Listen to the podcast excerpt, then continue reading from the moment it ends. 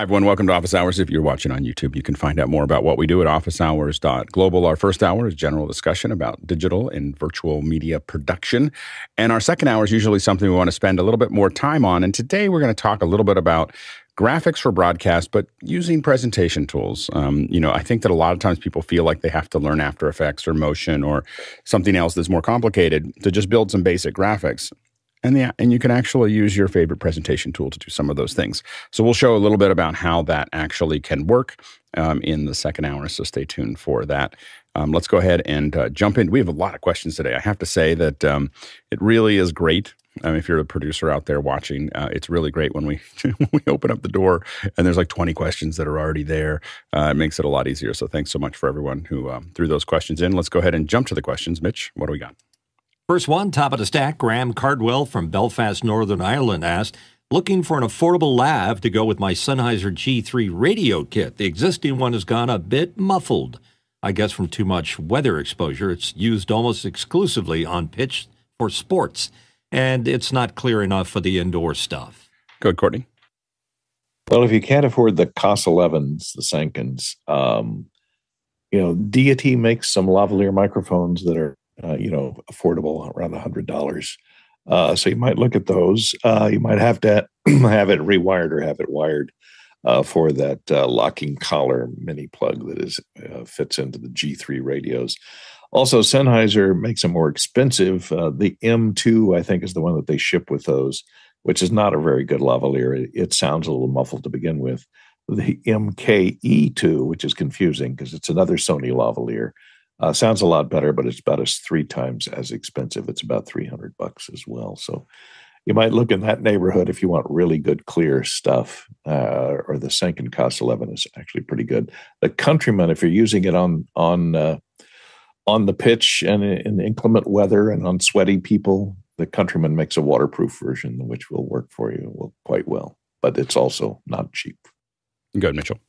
Yeah, Courtney's correct, and here's your COS 11. It's uh, it's funny because you know for a mic that costs this much, it looks like a piece of shrink wrap tubing uh, attached to a wire. That's the uh, little guy right there. That's uh, that's all there is to it. And I agree, it's a bit expensive, but um, if you want to have it for life, it'll last you. Yeah, I mean the ME th- the ME two, which is what what goes what ships with it, is as I said, not not the best lav in the world. Um, so uh, you just have to decide, and you're not going to find something for less than the ME two that's going to be better, in my opinion. Uh, so you are going to be going upwards if you uh, decide you want something, and and as been mentioned here before you may want to go with something that's more durable that might last longer. And if you count the years that you use it as opposed to when you replace it, it might be worth, uh, maybe more affordable in the long run. Um, next question. Next one in from Andy Kokendorfer in Viera, Florida, asking, what would you consider to be the five most important aspects for speech intelligibility on Zoom?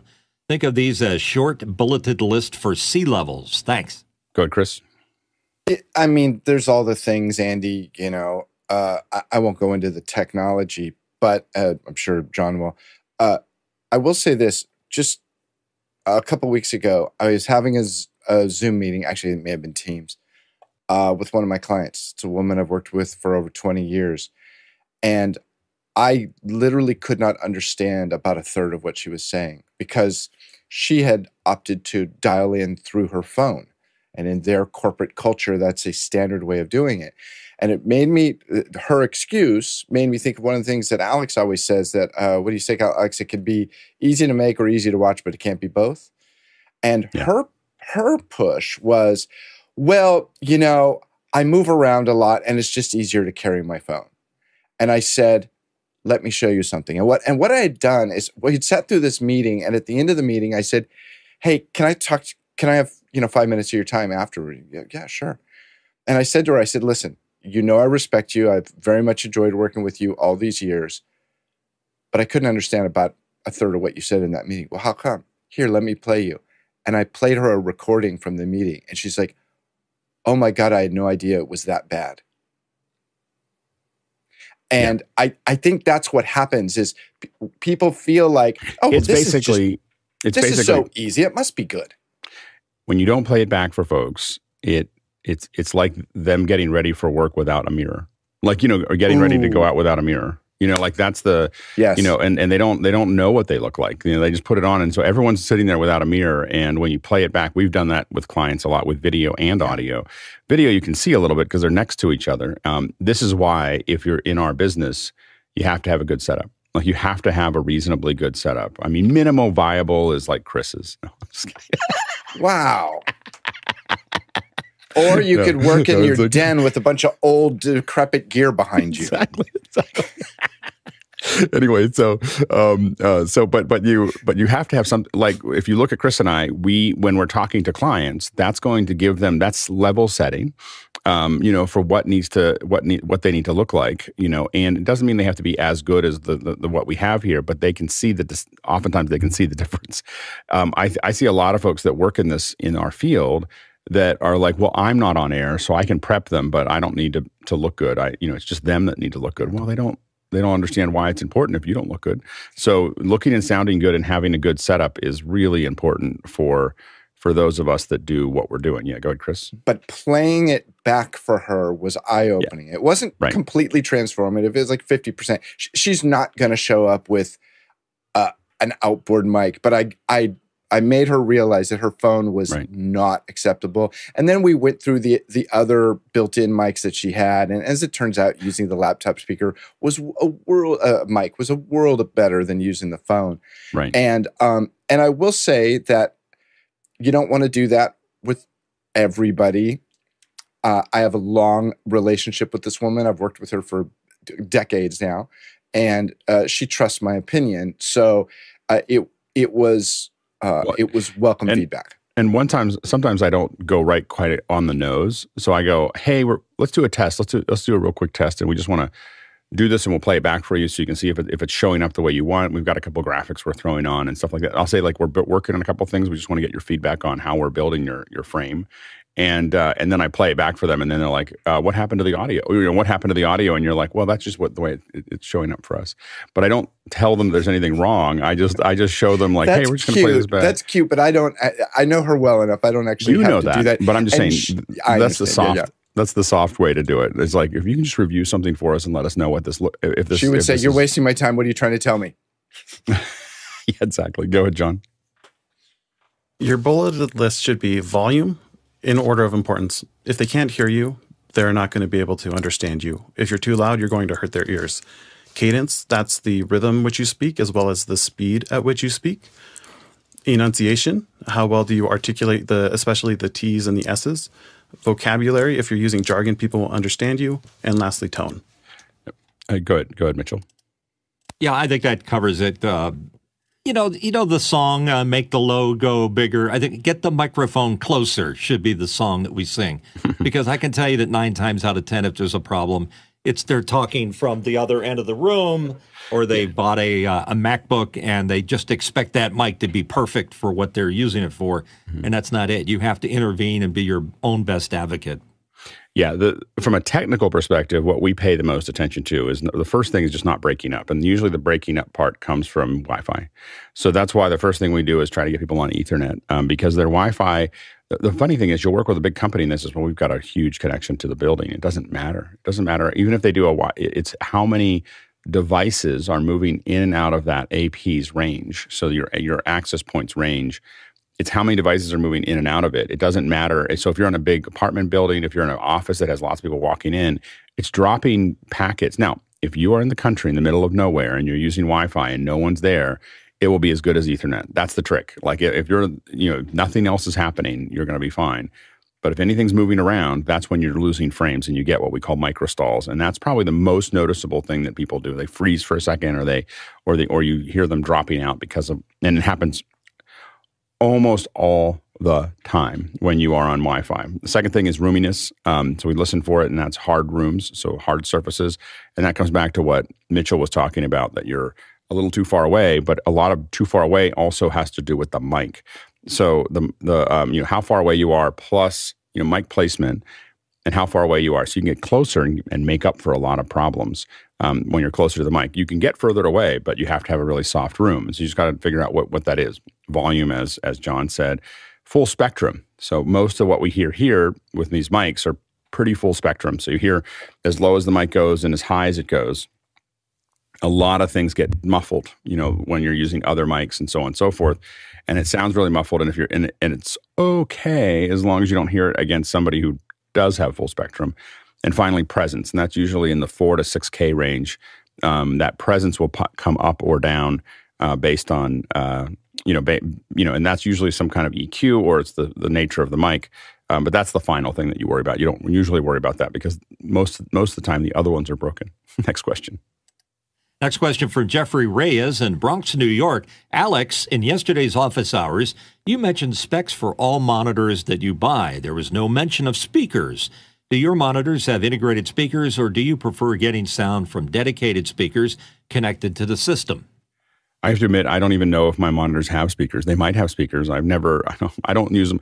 I don't use the, the, the, the speakers in the TV. Like I don't, like I don't, like the idea that a thing that pushes video will also push audio doesn't occur for me. Like I just, I always have something else that I'm listening to. Go ahead, Mitchell. Yeah, it also depends. I mean, if you're going to do critical listening, uh, then you want really good near field monitors. Uh, the big monitors up on the wall, like they have in the studios, is kind of falling out of favor. I have a set of uh, Genelecs that I've had for ages. And yes, they're expensive, but consider the fact if you only had to buy one set of speakers for the rest of your life, uh, wouldn't it make sense? Wouldn't you get a decent ROI? My biggest problem is, is if there, there are speakers in it and we push video to it and suddenly sound starts coming out of the out of the um, there. You know, it's like now I've got free sound floating around. So I, I usually I would probably prefer to have monitors without speakers. Go ahead, Courtney. Uh, yeah, I, I like monitors with speakers only because uh, it lets me check to see if sound is embedded in the HDMI signal, yeah. and then I turn them off.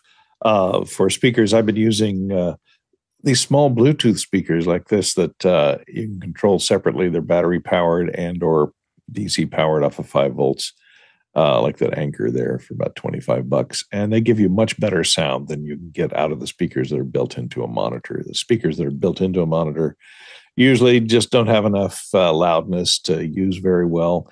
And uh, controlling the signal level on them is sometimes problematic with touch, you know, touch buttons on the side of the monitor that you hit constantly. It's it's just a big mess. The one time I like to have speakers in my in my TV is when I'm checking for sync. So if I'm looking for sync, I want to um, I, I want those speakers to be in the in the monitor because otherwise you don't know if if your mo- if your sound is coming out of any other device other than the monitor itself. And so usually I want a monitor. Usually it's a laptop for me, but it can be a monitor. But I want the speakers to be in there, and that's the only time, excuse me, that I that I worry about it. Um, and usually those are production monitors that have a headphone jack, or they have Sony makes a bunch of these. Um, next question from Paul Wallace in Austin, Texas. How is SIGGRAPH shaping up for those who didn't make the all hands meeting on Monday? Yeah, so the uh, the, the SIGGRAPH's looking good. Um, we have uh, we're working on whether we're going to have a permanent, uh, like a, a, real physical space there. Uh, so we're, we're going to hopefully figure that out over the next couple um, next couple days. Um, we have uh, a good team that's coming together. Uh, uh, Brian Shand and Ra- and Raj are going to be running the uh, Brian Raj who worked on the last one um, are going to be managing that. Raj Shandel is, is managing the on the ground, and and Brian is managing the cloud. Probably not going to do a lot of VOD. We may try to do some uh, we may try to do a few shorts, but that's about it. Um, outside of that, it's really going to be live. We're looking at doing live for th- all three days, but only for a couple hours each. Um, that's going to allow us to do some experimentation and and evolve a little bit as we go. So, um, but we do plan to do after hours dur- during the time all around it, um, and uh, that's where we're at right now. Go ahead, Courtney. If you want to borrow my cart with a battery, it's available again. Very good. Pick it up. I'm probably, you know, the funny thing is, I'm probably gonna get a beefier cart. so, so like even like I, I am sold like on the cart. cart. I love your cart, but I'm just like I need more. I need more cart. Like it was, it was. You have to admit, we were hanging everything on that cart that you could possibly hang. I was a little worried about it. yeah, yeah. So I think that I'm probably gonna go to Film Tools when I get down there and just buy something that's more of a, you know, like one of those little ones that you can put together. So we'll we'll see. Uh, next question. Next up, Robert Sababity from Poland asking. What are the best ways to maintain speakers in frame that either move around at their desk or move around on stage? I'll go ahead, Courtney. Put a cardioid microphone on a stand that they have to speak into and that they can hear. And then they know if they wander away from that microphone, you know, they no one can hear them and make sure they can hear themselves if they're listening on headphones. Uh, that way they know they're in the right spot and they won't move. That's the easiest way. Uh, either that or hire a camera operator. If you hire a camera operator, they can follow them around on the stage wherever they go. Go ahead, Chris. You put sandbags on their feet if they're standing. Yeah, that that works great. Yeah, exactly. Actually, there is a product. It's a it's a little um T-shaped sandbag. Hmm. Yep, you, I've I seen don't know those. if you've ever seen those. I thought They're you were going to say They're- nail gun. You know? yeah, exactly. Nail gun would work too. Th- It's other issues, but the T-shaped ones are kind of nice because if you you could bump it, you could feel it. It's almost like braille for the for the feet. Yeah, yeah. The uh, what we end up doing a lot now when they're sitting and they're moving around, it's really hard to kind of manage that. Other than letting them know that that when they do that, we have a bunch of graphics that are going around them, and those graphics won't work, and we can't turn them on if they move if they move over to one side or the other. And so, and again, this comes back to sometimes showing them what it looks like when they don't do it correctly. And and again, it's caged inside of.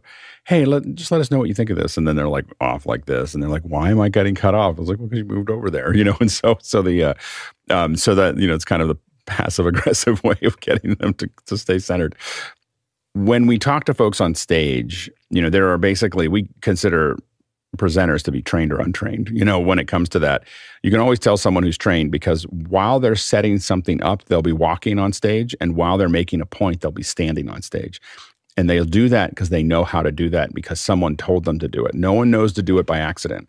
So if you explain to them when they're doing rehearsals, and it has to be in rehearsals, and oftentimes it has to be rehearsals over a series of events because they don't listen to you at the beginning, and then they watch their video later and they go, "Oh, right," you know. And so they, so you have to kind of sometimes set them up so they understand what the issue is, and then lo- and then if they watch their own pieces, that thing that you told them. So it won't. You have to get with a lot of these kinds of things. You have to be patient it may not happen when you said it. It happens three or four times after you said it, and you just said it. You say it quietly and let it sink in. And so what happens is what you want them to do is, well, they can walk to another part of stage so they can address a different part of the audience. But when they make their point, and what we try to show them is when they make their point, stop a couple seconds before that because that allows our cameras to zoom in and give them that cinematic shot so they look amazing when they say what what's important to them. And and and uh, so they can really make their point.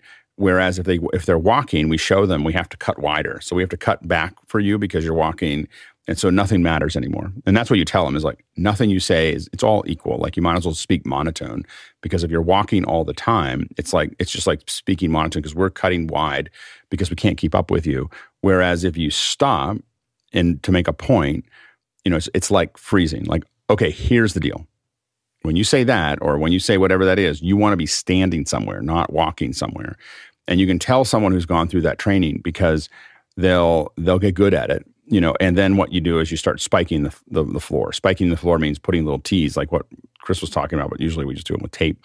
But putting little t's like i'm going to stand here i'm going to stand and there's a couple spikes and you'll see them kind of walk over to those and and um, really good speakers will get really good at it and they will be in within a foot of, of anywhere in the world on that stage when they're giving the presentation they're in exactly the same place and that um, we just it just allows us to make them look better you know and that's the that's what we're what you have to kind of explain to them why that mechanic works um, and again if you only get to talk to the speaker once chances of it impacting will be very low uh, but if you get to work with speakers over and over again if you quietly talk about that a little bit and especially with other people while they're in, around um, it sinks in. Some, sometimes I find that talking slightly loud to another speaker will affect the speaker that I'm actually trying to talk to. so it's not like yelling at them, just talking like a little bit loud enough so they can hear me. But I do it, I'll raise my voice just a little bit so that the someone that I'm actually trying to make the point to can hear it in their periphery. And that's sometimes way more effective than telling them. Um, next question. Alexander Knight from Vancouver, British Columbia, Canada asked, I have a setup for my M2 Mac Mini, but I'm finding my Apple LED cinema displays don't work. I'm using a mini DisplayPort to DisplayPort adapter and then convert that into HDMI. Has anyone got these to work on current Macs? Go ahead, John. I suspect it's in your cables rather than in the monitors themselves. I know that I've had a lot of trouble converting from DisplayPort to HDMI. There's only one specific active cable that I've gotten to work. Uh, that's what I would look at. Next question. David Brady from New York, New York. If presented with limited internet connections, but but you had two USB Ethernet adapters, could you use internet sharing and effectively get an ATEM on the network via the Mac? You can. Um, inside the network preferences, you can do inside of sharing, you can do network sharing, and you can say, I want to share from this to this.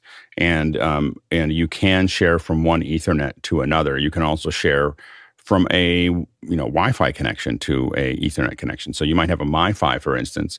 You can plug that into your computer and say, I want to use that MiFi, but I want to pass it out of my MiFi as an Ethernet um, to one of those Ethernet adapters. You can do this, you know. So there's a lot of different ways that you can you know, share any connection going into the computer with another connection going out. Next question. Paul Wallace in Austin, Texas has a question.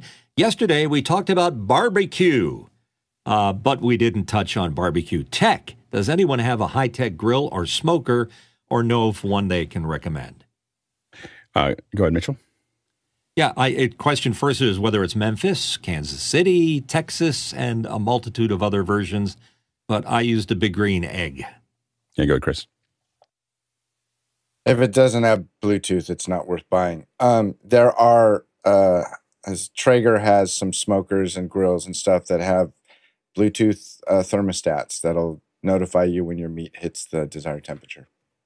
Next question. Next one in, I have a question. What brand of cleaning supplies do you use to clean your lenses? Go ahead, Courtney. Well, I used to use uh, the Kodak lens cleaning uh, solution, which is uh, you know distilled water and alcohol. I, and then I started making my own. And I've lately been using uh, for our prompter glass. I don't know if I'd use it on a coated lens, although we do use it on prompter glass, and has I've used it for years without any problems. Is Sprayway makes a which you can get almost anywhere at Home Depot an aerosol cleaner that has no ammonia in it. That's the important part. It has a, uh, a, detergent and it's a spray and it has no ammonia and it has alcohol and evaporates quickly. I'd be careful. I'd test it on an old lens you don't like very, very first, but I, I, don't think it'll attack the coating on the lens. But uh, to be safe, Kodak lens cleaning fluid. Uh, go ahead, Mitchell. Yeah, I did ask the question of my DP friend who also works at a rental house and he checks a lot of cameras, very high end cameras, lots of lenses, like Cooke lenses, which are worth a quarter million dollars. And I was, well, what do you use? What do you actually use? Not how you do it. And he says Pancro Pro is the solution that he uses, and Kimwipes. Make sure you get the green ones that are lint free. And those two uh, products uh, seem to work the best for keeping the smudges off the lenses. And the, and the big thing to remember also is if, if your lens is a little dirty, you, you want to use um, you know a blower first. So you can get these blowers that kind of look like little missiles oftentimes, and you kind of blow them off. You want to get any large particulate off the lens so that you don't drive it into the lens when you when you do the wipe when you wipe it.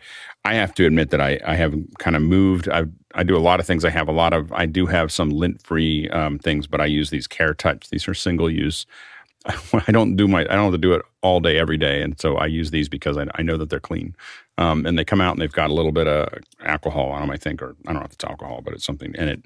But I this is what I clean my my lenses with because it's um, I know it's not the most environmentally friend, friendly, but my lenses are really expensive, and so I just want the, I just want it to be clean when it hits it.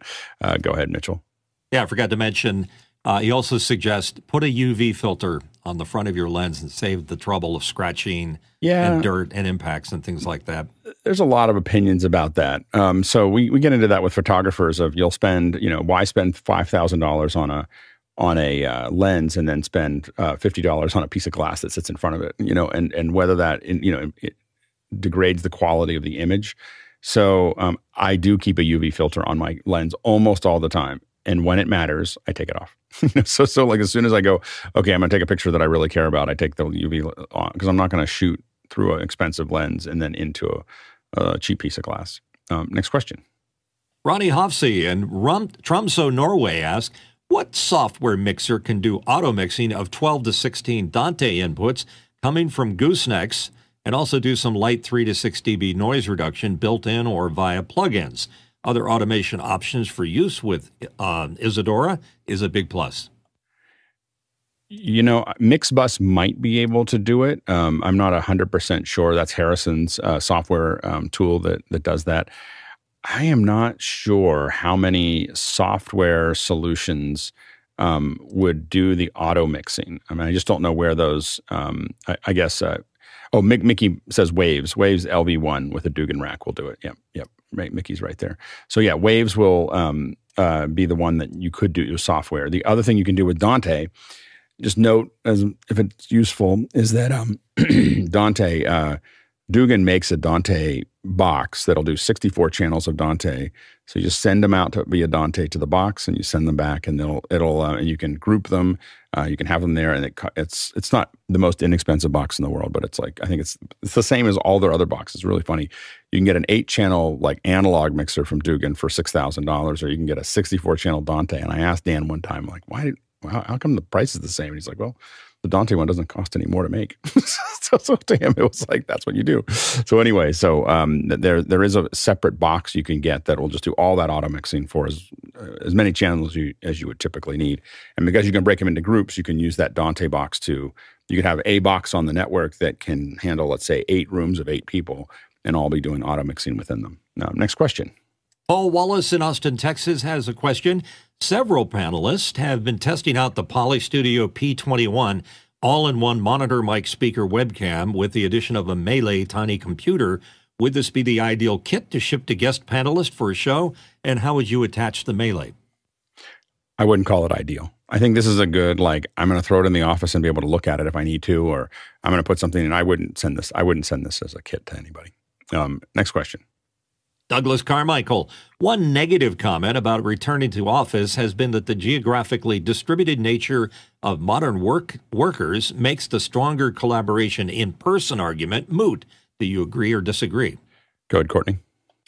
I disagree a little bit. I think getting together in person every now and then uh, has a much more uh, sense of camaraderie. Uh, it lets you see people in person and you get to kibitz more without being uh, you know privately to people without being publicly bringing something up in, in a group chat or something so it, it gives you a little more ability to communicate privately and personally uh, with your fellow team workers without necessarily you know telling it to the world out there and letting it uh, be available for you know the higher ups to observe closely. So I think there's there's that level of communication that is lost if you're communicating over Zoom. You know, good John.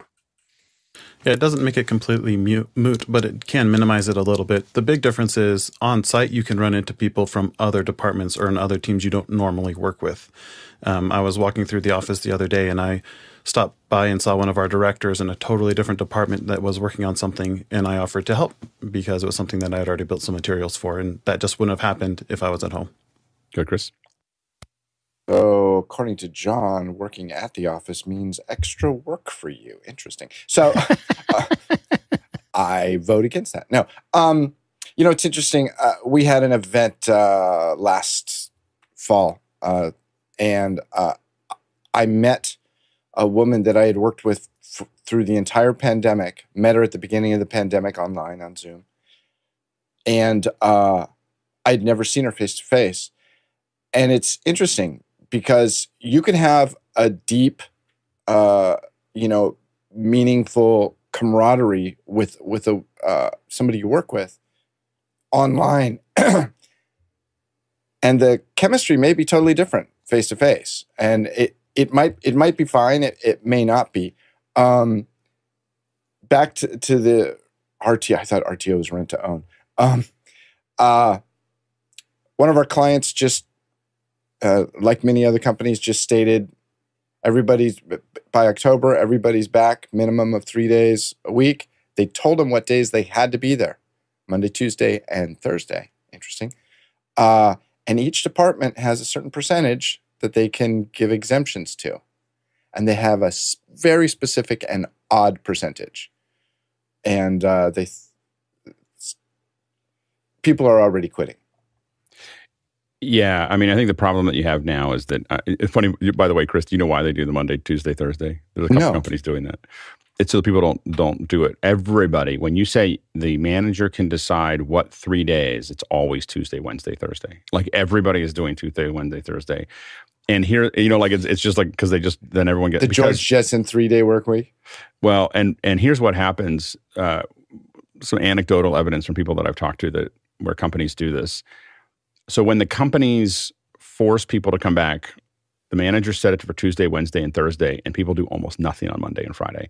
It's kind of a passive aggressive back pushback of you know they they had to go in and you know it's a real pain in the neck and they just are and they they tend not to have a bunch of meetings on Mondays and Fridays. And you know they tend to do some meetings so that it doesn't look like they're not doing anything but they tend to slow down a lot. So rather than having a constant tension of them being on online the the when you give them 3 days that people are mad you know and and the thing and the problem really is is that um, you can talk about the camaraderie but forcing people back is is really what it does is it has them tune up their LinkedIn. They start getting those they and and the problem is is in their mind they're thinking about their next job. And that's not where you want your employees. In your you want your employees to be in their mind thinking about your next product, thinking about the next thing that the clients want, thinking about how to do those things. And that's not what they're thinking when you force them to come back to the office.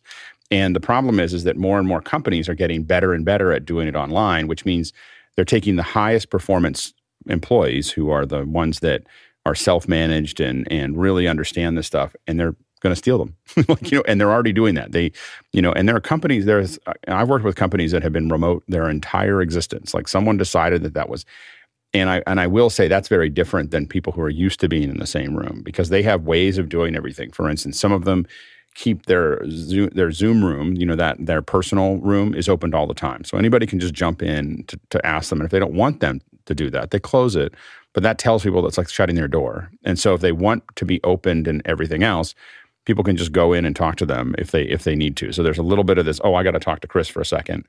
And I just jump into Chris's room. Or sometimes they have shared Zoom rooms, or and this used to be Hangouts before that. Um, people just jump in and there's a room where everyone's sitting around with a window opened and you can just sit there and talk to people as you need to. And we used to do that um, in Pixel Corps because we had a DC office and we had a and we had a um, San, San Rafael office, and so we would keep them connected most of the day so that we could sit there and just ask questions and talk about things and as as needed. The other thing that companies that are remote do is they they do provide opportunities for workers to come in and work together. Not they don't have to do that, but hey, we're having a TGIF on Friday, so if you want to come in, you know, to the office at three o'clock, we're going to have sodas and snacks and beers and whatever else it is, and you can come in, and that way that people can mix and actually see each other. Then oftentimes what they do is regionally or quarterly they do i mean regionally they do monthlies or or quarterlies where people within a certain region are, are invited, everyone in that certain region are invited to come for an all hands just for that group. And then oftentimes every other, I mean, every six months or every year, they have, they literally fly everybody into a nice place. And I said, well, that seems really expensive. They're like, it's not as expensive as office space. like, you know, like, like they, they just did the math. They were like, it's a lot cheaper to bring people in every once in a while and, and have them all get together. And then they all have their own offices. And generally they're all expected to have an office. Like it's not like they're expected to not show up at client meetings with a, um, you know, so one room in their house, the company is expecting them to have an office. And so the benefit, the upside is that they get it, but the, the company pushes back. This is one company that I'm thinking about specifically pushes back on if you you cannot show up from your kitchen or your living room or anything else where something else is going on. They expect you to have a room in your house that you're going to use for that um, that's the benefit of you being getting to work at home is that but the, the other side of that is they need it to be professional. And that and you know and if you don't want that they have an office you can come into. It's not completely remote. Like you could come in if you don't want to do that. They're not forcing you to do that. But if you want to stay home you have to maintain a room that is a professional experience for their clients and, and what happens is, and this company had, didn't start this in COVID. I mean, I think this company's been doing this for 20 years. You know, like it's not, you know, they, and, and it's only, everything's only gotten better. They said, well, you know, it was all phone calls before that. And so to them, everything is just way better than it was before because they were, they started in the dark ages of just everybody on phone calls and everything else. And it just came down to the CEO never knew where they wanted to be. And so they didn't want an office because they, they just wanted to be everywhere. Yeah, go ahead, Chris it's quite interesting that you know COVID happened right after you know uh, Salesforce built their tower, Apple just opened the spaceship, uh, Schwab just built a huge campus in Texas. I think Elon now has corporate headquarters on Mars. I mean, it's interesting that all these companies just built these, and I'm sure there's many others. And we've talked and then, about this, you know, in in nauseum yeah. at nauseum, but but the the the, the open office is just a disaster for every one of those Absolutely. little things like hey I, I bounced into somebody and then i uh, they, there was something we, we came up with there's 10 people talking around me or bugging me every time i'm trying to think you know and and so the thing is is that the the loss of productivity as a whole is way higher with people just constantly around you talking like i i you know i i it's a little piece of hell for me. So i and i've ridden a lot of desks and a lot of these things and i and i just try to figure out how do i not do this anymore um, typically you know and so the free food is nice and all the other things are nice but i don't want to ride a desk with a bunch of people shoulder to shoulder.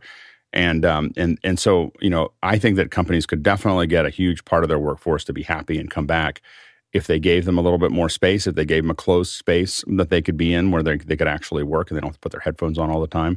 Um, if there's a bunch of things that companies could do to draw people back in, but they don't want to spend the money on it. So now they're just trying to force them to. And it'll work for a little while.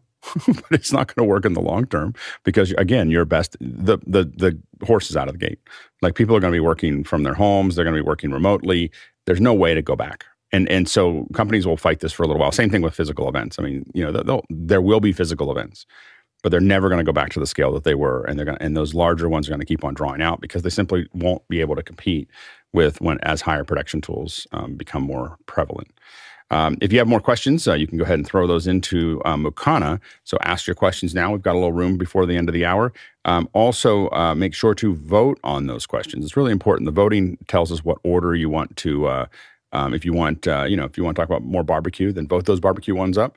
Um, you can vote um, if you want uh, more technical ones. Vote those up, and vote the ones down that you that you don't want us to talk about. So just decide what what you want to do there. But as producers, you have control. next question. Javier Alfaro from Mexico City, Mexico, asking, What is the best AI tool or plugin for taking notes and documenting Zoom meetings? I'll go ahead, Courtney. I used to use uh, Google Keep, uh, but they've deprecated that in the uh, as a plugin for the browser. It still works. Uh, whether or not they'll continue to support it is questionable. They are moving everybody to the apps that run on Android and iOS uh, for Google Keep, and it, it's good for keeping notes. Now, I don't think there's any AI involved in it, so if you're looking for something that has AI tools, I've been using Perplexity as a plugin for Google Chrome, and that works pretty well if you need to use it uh, for AI composition and generative text. Uh, that's good. Maybe you can find there's a good, a very good site called uh, Future Tools. I think Preto has spoken of this before. Matt Wolfe runs it, and you can go there and it is a uh, collection of all things AI tools and software available. And he updates it on a daily basis. So you can just search for anything that fits in the category that you're looking for at future tools. So just do a search for that. Yeah, and there's there's a lot like on the Mac. There's now you know MacWhisper, or there's there's the Whisper in general that can transcribe everything that you did there, and then it's just a matter of putting it into an AI tool to summarize it uh, break it down to the points and so on and so forth. And I think that you'll see those tools get infinitely better uh, over time. And I believe that Zoom has some of its own AI tools as well, which I haven't gotten to experiment a fair bit. But um, it does. There's a lot of things that it'll do, like shorten. I'm talking to someone about it. You can shorten things. Like I can write a long email and say, "Make this shorter," and it'll just make it shorter. and oftentimes, it's more it's more pithy. Um, and and uh, and so sometimes that works. Uh, next question. Paul Wallace is back from Austin, Texas, asking Have you tried Vimeo's new AI powered tools? Uh, I have not tried Vimeo's uh, AI powered tools. In fact, I didn't even know that Vimeo had AI powered tools. So, um, so, so I think that we should probably. I know that some of the folks uh, at Vimeo watch the show. So, if you're watching the show from Vimeo, we'd love to have you on. You can talk about your tools. So, um, so anyway, so um, we it's an open invitation for folks uh, from Vimeo to come on because uh, we, we'd love to talk about it. Go ahead, Courtney. I just had a, a, a flash on that question that AI powered tools, you know, if I could get a jigsaw that could cut a perfect circle, if you just hit a button on it, that would be perfect, wouldn't it? They make All those, Courtney. Artificial intelligence control. Or you just tell it, you know, cut out a chair back for me. Okay. Yeah, I, this is. Um, I, I think that what it is, there's a scripting. Um, yeah, you can you can uh, it's adding basically ChatGPT solutions to Vimeo. I'm just looking at it while we were talking. So you can prompt it and say, "Give me a bunch of examples of something." You can also ask it to uh, you can give me give me a bunch of uh, examples for something. You can also ask it to write a script for you. you know, this is the information I want you to write a script. You can have it transcribe things, and so those are the things. Some of the tools that they have there. Go ahead, Chris. I think it's important to remember that a lot of people are using AI or AI powered as marketing. Like if if if I'm not saying it, I'm not relevant, right? And so a lot of times when you see that stuff, you have to throw it out. You have to ignore it. Now with AI. Now with AI, but I will say this very interesting. I was just telling John this. I've been using the um the speech to text thing on my phone a lot more lately, and I've noticed times where I'm talking and it misunderstands me and it writes the wrong word. And then I write three or four or five more, or I say three or five more words, and he goes, Oh, I bet you meant this. Yeah, it'll go back and re- correct it. It's, it's, contextual. It's fascinating. Yeah, yeah, it's it's contextual. So it, it, as soon as it knows what you're where you were going, it'll go back and correct the. Yeah, you have to keep talking. It's one of those things that you think that you're doing voice, but it's really machine language. That's machine learning. That is is going there. Yeah. So if you keep on talking, you'll see it. And then Google will do that a lot. Like if you watch the Google um, uh, captioning on a on a meet and you open that up, you'll see it constantly changing the words because as it contextually understands it, it understands what you actually meant. Um, One earlier. of these days, we're going to have computers where you just ask it to draw you something and it will if if we did that, I would call it something like a journey. Like you're in the middle of a journey. Like I think that would be like was that you who posted? Was that you who posted the the balloon monster walking on the beach? Was that yeah. yours? Yeah, that was, I, was, Someone asked for a video version, and I just I just made a, a Midjourney version. I don't do the video stuff funny. much anymore. That's pretty funny. They are. It's um, it's endless fun. The the one that is now I, I was going to show it today, but it's not quite. I'm not I'm not facile with it yet. Is the new generative AI with um, with Photoshop? What you can do is just take a mark, you know, like a paintbrush, really big, and just paint where you want uh, the river, where you want the land, where you want some trees, and and then you just select it and say valley with uh, trees and a river, and it and it will just build a video it'll build a photorealistic thing of what you just kind of laid out. And then you go uh, and then i went back and i and i painted another little stream in that went to it and i did it again and it just had a little stream. But it all just integrated the whole thing into it. Um, and so uh, it will you know so when it comes to like blocking idea what, what we're, where we're getting to and again i don't think we're going to use these in production as much as we are going to use them when we're talking about previs oh man like being able to sit there and and block out i want a person here person here person here person here and then i can say i want this feel for this and i want this whatever and i want this person and um, um you know a man talking to a woman and and they're, and, and they're getting to um, with midjourney they have that blocking and I, I just saw it go by today or last night or whatever where you can kind of build a stick ver- version of a they had a stick version of a you know of a blonde woman in a pink dress you know holding a box basically and then they said they uploaded that to Midjourney and said Margot Robbie holding a hamburger, you know, and uh, and uh, and it, there it was. Um, yeah, go ahead, Mitchell. What would Bob Ross say to all this? That's what I want to know. you know, I you know I think that there is. Uh, I, I don't I don't I, I'm not uh, obviously I'm not that um, uh, afraid of it. I mean I, I enjoy using it a lot uh, to you know to to figure stuff out and to and to block things out and so on and so forth the but I you know it's like you can get people to cook stuff for you, but there's a certain value in making something or cooking something that that you did you did that or you you worked on it, and I think people are going to find more and more that they still want to do those things. Well, I think I think why people sometimes are feel disconnected is because they're not doing anything anymore. They they open up their food in boxes and they and they have someone deliver something and they don't and they're not you know there's no the, there's something about the doingness the interaction with the world that makes it valuable and makes it enjoyable and so i think that um, i think people are going to come more back to that as the, more and more stuff is done for them um, next question and it's Douglas Carmichael asking When a landlord won't let you run Ethernet in the walls, what flat Cat 5 be a good second choice? Uh, go ahead, Mitchell. Um, you know, I've done it before, run it under carpet and things like that, but you have a long term issue with that because people walk on it and you don't walk on Ethernet. So I'm more inclined to uh, just do it and ask for uh, forgiveness after the fact rather than permission. Go ahead, Courtney. That's, that's that's how you don't get your your uh, deposit back. That's how you lose your deposit. That's yeah, the exactly. cost of running Ethernet. yeah, One exactly. Security deposit. Cost. Yeah, exactly. Ahead, yeah, the problem with uh, you can get flat uh, Cat six, Cat five. Here's something that's pretty cheap for like ten bucks for twenty five feet with the connectors on the end of it. You can run it uh, along walls, but the problem you run into with running, if you've ever tried to run flat cable flush against a wall or something, making any kind of a turn is really problematic. If you've got to make a 45 degree bend in it or something, it's it's going to stick out. You can't fold it very easily. You've got to go up and over a door and back down. You know, you're going to run into problems making right angle turns with it. Um, it's not very easy to route with a round cable. You know, you just make the right angle turn and come down. Doesn't matter. But flat cables don't make right angle turns very easily. Yeah, another thing you might want to look at is uh, there's a, Monoprice has a thing called SlimRuns, uh, Cat sixes, um, and uh, they may not be the fastest. Um, you know, I think that they might be hundred, and they might be one gig. I think you can get you can get gig versions of them. I think, but they're not going to go any higher than that. They are about as thick as the flat run that you were going to do, maybe just a little thicker. But they're round and they go around things, and we use them a lot. We don't use them for very long runs. We mostly use them in our kits because it reduces weight and clutter but they're but these little slim runs um, uh, do a do a pretty good job, and you can get longer ones. They just don't go very long, very effectively. I think 50 feet is kind of the outer uh, outer range, and I'm trying to look at what the what their um, I know that we've had some that have only been 100 megs, which didn't matter because we usually use them for control and audio and stuff like that. Um, so it just depends on what the speeds are that you need. But uh, um, anyway, these are six uh, Cat six I'm trying to look at uh, ten. Well, they say they say they're ten Gs. Um, these are slim runs.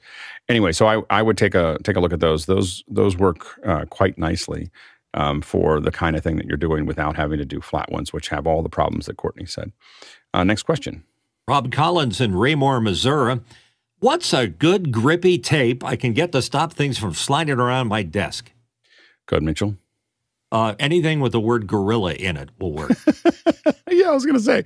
I mean, you didn't say you had to. It, it couldn't do any damage, you know. So, so I mean, duct tape and gorilla tape and you know, uh, you know, Loctite. Those all will work. I mean, uh, nothing's gonna slide anywhere once you do that. Uh, go ahead, Courtney. Or uh, E six thousand cement or silicone. What I do is, if I have something that I want to, you know, have a grippy bottom on it, but I don't want it to be glued to the desk, is I put a very thin coating of silicone, uh, GE silicone on the bottom of it, just just a wafer thin, you know, and uh, let it dry. And then when you set it down, it, it cushions it, and it that cup or whatever it is won't move because it the it has a uh, a grippy bottom on it then and it, it usually will stick pretty good to the uh, clean off whatever you're going to coat with this stuff uh, with alcohol before you put it on to make sure you get the grease off of it. That that works pretty good for me. Good, Chris. You know, Alex, when you were dreaming about your your custom desk, I had asked you once, did you want a hard surface or a or a soft surface? And um, I would go for something soft, but also, you know, Rob, if if you have stuff sliding around on your desk, I would recommend taking the corners a little slower yeah, I was like, get it off the boat. I mean, that's all I'm saying is, you know, it's it's. you just got to slow down just a little bit. You can you can control most stuff that way. Next question. Paul Wallace from Austin, Texas. Discuss how Discord uses localized time post and how you'll always be on time if you have your computer clock set to the right time. Do Zoom and Mukana do something similar? Well, it obviously didn't work yesterday because Paul was giving us a time for a meeting that wasn't the right one. So I so so my view of Discord time now is I didn't think about it before. Is like I don't know if it works or not. So um so I don't I don't actually don't know how Discord. I think it it looks at your local time of where you're posting it, but uh, it didn't work yesterday. So I and I think it was used for one of our meetings and. Some people made it and some people didn't. So, so I think that um, I'm not sure. We'll have to come back to you on that one. Now, next question. And it's from Eduardo Augustine in Panama. Eduardo wants to know I'm considering getting two pan tilt zoom cameras for my fly kit, which have 30x optical zoom. We'll be working on funerals, conferences, and some sport events. What is a good pan tilt zoom cam without breaking the bank? You know, in the sub five thousand dollar range, I think BirdDog has a lot of really good tools. I mean, I would definitely take a look at at those. A, a lot, some people will go towards the PTZOptics, but uh, I haven't had a haven't had a great uh, Vadio is another one, and I haven't had a great experience with either one of those. And so I, I think the BirdDogs would be probably where I would um, where I'd probably start to look in the mid range, in the kind of the mid five thousands. You probably want to look at some of the Canon lens. The, the Canon solutions are are pretty great um, in those in those areas there. And then um, in the ten thousand a camera range. Uh, for the long zooms, you probably want to look at the Panasonic 150s. Um, there's the 120s and the 150s, but the 150s are considerably better. Um, than the than the 120s, um, and so that's going to give you that long range. Of course, in a shorter range, um, then then you you might want to look at the uh, Sony FR7s. Um, that's what we we've been using those for a lot of events, and we're really really happy with them um, from a closer area. The thing to remember also when you have PTZs is you can get closer. So a lot of times we use PTZs specifically because we can put them very close to the stage, which is going to give you a much better experience than putting them at the back of the room. Um, and so a lot of times pillars turn out to be useful. We we will take PTZ stands. You can get these that are designed to go to the wall. You know, like you can install them on a wall, but what we found is we can strap them really tightly to a pillar. so we strap them to pillars and then put our PTZs on them, and they're on the inside of the pillar. And that's so if you the reason that this is important is you, if you think about your you might have a stage like this that's out here like this, and um, and you have a pillar here and a pillar here, and then you have lots of seats going along here. What you can do is you can you know basically strap your PTZs to the inside of these pillars, and what that means is that the the seat kills behind it never are affected because you have the same number of seat kills as you had before, and so you can put those PTZs a lot closer, and we've done that a lot, and it's super useful. Next question. From Gordon Lake in Los Angeles, California, Gordon asked, I have Mix Effect Pro on an iPad. Would I need to put it on a Mac Mini in order for a remote TV to control it, or can they control the iPad? And what about putting a Stream Deck in the mix? Yeah, you're gonna you're gonna need a Mac Mini to do that. Um, you can't control the the iPads are built to not be controlled remotely. so so they're I think you'll have a lot of trouble with that. But they get the Mac Mini. We use it with a Mac Mini and it works great and that's going to open you up to the whole world of shortcuts and stream decks and all those things are, are possible once you go into that path. Go ahead mitchell. Yeah the m1 mac mini works wonders. And yes the stream deck with uh, the mix effect uh, companion uh, plugins is a wonderful thing. Yeah absolutely. Next question. Kenny hampton in greenville illinois looking at some b&h daily sales. I see Litepanels gemini led panels 25 by 13 points uh, times 7 uh, the list price comes in at approximately $4,500. What are the advantages of such a panel versus lesser priced units? Uh, go ahead, Courtney. Well, they're more sturdily made. Litepanels is one of the first uh, companies to do LED lights uh, for production use and so they you know are are priced pretty high because they were one of the first and they're maintaining their profit margin uh, and they're pretty pretty tough they're really designed for professional use to throw on a truck pull them off the truck every day uh, without having to pamper them too much the you know the quality of the light you're going to get probably could be duplicated in something that's about a third of that cost or less uh, but uh, it may not last as long. Of course, you can afford to buy three or four of them, and you know as they break, you can uh, retire them and bring out a new one. So it's a trade-off. Go ahead, Mitchell. Yeah, I agree with Courtney. Light panel are great. I've got one right there. It's a uh, Astra soft, and it's two grand. Yeah, and and the uh, other ones that we've seen a lot showing up are Nanlux. So a lot of us have Nanlites I didn't even know Nanlux existed until I was talking to somebody. Um, I was we were talking to someone who was coming to light one of our shows, and they're like, "Oh, yeah, I'm going to use these big Nan, Luxes." I was like, "What are Nanluxes?" And I did a search, and it's just made by the same company as Nanlite. It's just the next level up, and there's a lot of they have a lot of great ones that are pretty. It's cost effective for what they are, which is at a, at another grade above what the Nanlites are. Now, next question. Next question in from Paul Wallace in Austin, Texas. What time is the show training workshop on Tuesday today? Go ahead, Mitchell. Um, we have moved uh, to 3 p.m. Um, Eastern. Sorry. So that means it's 12 o'clock uh, your oh, time. It's, it's earlier now because I just told a bunch of people that it was at 3 p.m. Pacific Standard. Yeah. Now, yesterday. the question is is it this week that the new time goes into effect or next week? And somebody's going to have to chime in and tell us that. But uh, yes, it's, it's going earlier for our European friends. Oh, I was trying to figure out. I was trying to figure out why are we going earlier? Like, why are we changing it? Usually, the the thing you're always doing. So, but that that totally uh, t- totally makes sense. Um, let's go to the next question. Paul Wallace again from Austin, Texas. What's the Apple product you most want to get into the uh, current offerings, and what are you hoping for from Apple the most? I what I'm interested to see what happens in the fall when it comes to the iPhone is whether the iPhone will be 3D, you know, stereo capable. You know, so that's the thing that I'm um, I'm particularly interested in related to that is to know whether you know because I think that as we um, as we go on this path, like how are you going to generate the the Vision headsets? Will of course produce um, the you know they'll they'll do their own stereo, but wouldn't it be great if everybody who has a phone, you know, the 75 million phones that get bought or the 200 million phones that get sold or whatever, can do stereo for those headsets? I think that's coming in this version or the next release. It feels pretty silly to announce the Vision and not have the phone be able to do stereo for it this year, but it would feel more silly next year.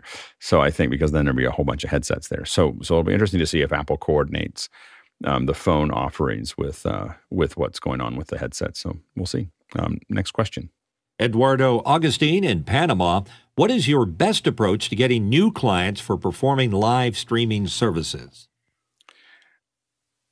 You know, I think that the biggest thing is to, to do live streaming services. you know, like so, so you have to be out there doing them. Um, so I think that a lot of times, uh, in the, how I got started with almost all the things that I did, is I just started doing it with whoever I could. Sometimes it didn't make any money. Sometimes it didn't make much money, um, and I, you know, started to kind of work through it. It allowed me to figure out how to get it done, what the problems were going to be, and it allowed me to figure it out. If, if you wait for people to hire you to do it, might take a long time. And usually people like me will get that work first. so we'll drink your milkshake. So um so uh, so you just have to, you know, like a lot of times I'm out there uh, you know, usually I end up in the more expensive realm of doing those things, but it usually starts with um, just trying to fiddle, figure it out. Um, and you'll see us, you'll see me do that a lot with a lot of different things of trying to figure out how to do it, you know, and I don't know how to do it, you know, and so let's figure it out before we start trying to charge for it. Next question from Gordon Lake in Los Angeles asking At what point in the growth of a digital first operation do you need to bring on board an EIC, an engineer in charge? What would be their minimum qualifications and where would you go to find one? You know, it's we try any once you start having multiple cameras, I start thinking uh, once you have multiple cameras for an, for a client that has remotely important, uh, we start thinking about an EIC. Now we may that EIC may also be the TD uh, maybe some you know someone else there, but we really have someone that we think of as an EIC. It starts to separate once the team, once you're getting to three or four cameras and a separate audio pipeline and some comms. You really need to have somebody who's only focused on that. They're not doing anything else. Uh, go ahead, Chris. Yeah, Alex, you always talk about uh, you know you don't want to put people over like forty percent or sixty percent of their you know amount of things that they can do in any given hour or day, and I think that you have at a certain point, and that's it's hard that I understand that's the question, but you have to decide. The system becomes complex complex enough that one person has to has to know the overview and that person can't be doing too much stuff. So you don't want to have the guy who's sitting there cutting a show be the EIC because if something goes down, then right. this part of the job doesn't get happen while something is getting fixed. Yeah, cascading failures is what really kills a lot of live shows. Is basically something went wrong and someone pays attention to that, and other things go wrong while they're paying attention to it. And and so that's when you every time you hire enough people for a given division, you're compartmentalizing that, you're protecting it by saying I've got enough people to pay attention to just that. A lot of times you know, we have uh, in with Pixel Corps, we had a lot of we had EICs, but we also had you know, most of our PAs were pretty technical. like they were pretty technical PAs because they, you know, they in other in smaller events they might be the TD or a camera operator. In the bigger events they were PAs. And what it meant was is there was an incredible amount of bil- uh, incredible ability to flex when things went wrong because it, there's a lot of people that knew how to how the how the process worked. And so I think that that's definitely something to keep in mind. Next question. Paul Wallace from Austin, Texas asking What's your power strip of choice that has USB, USB C, and AC, etc.? USB C. Get the most power out of it. That's that's the one I usually choose if I can. A couple quick announcements uh, before we go to the second hour. Um, tomorrow we're going to have we're going to talk about comms architecture, not specific comms, um, but comms architecture. Uh, you know the um, uh, like how, why we build comms and what they look like and what's important and what's a PL and what's a direct and, and you know co- cloud comms versus but again not specific brands but really just how we approach comms. Uh, Thursday, Brad Woodall is in. Brad is a works on. I don't think we can. Uh, oh, he he he uh, he he is the technical director for Thursday Night Football. so, so, I don't know if I can say that or not. So uh, he's going to be talking about cutting shows Uh, so so it's uh, so we're pretty excited about that having Brad on. Um, so if, if you have questions, that's going to be an incredible uh, Thursday. Uh, Friday we're the world of DMX lighting. So we're going to talk all about how DMX works and how those how it integrates with lights. So stay tuned uh, for that. And finally on Saturday, of course, we're going to continue our accessibility. Really excited about it. Um, it's turning out really well. So we are going to talk about mobility issues this year this this week.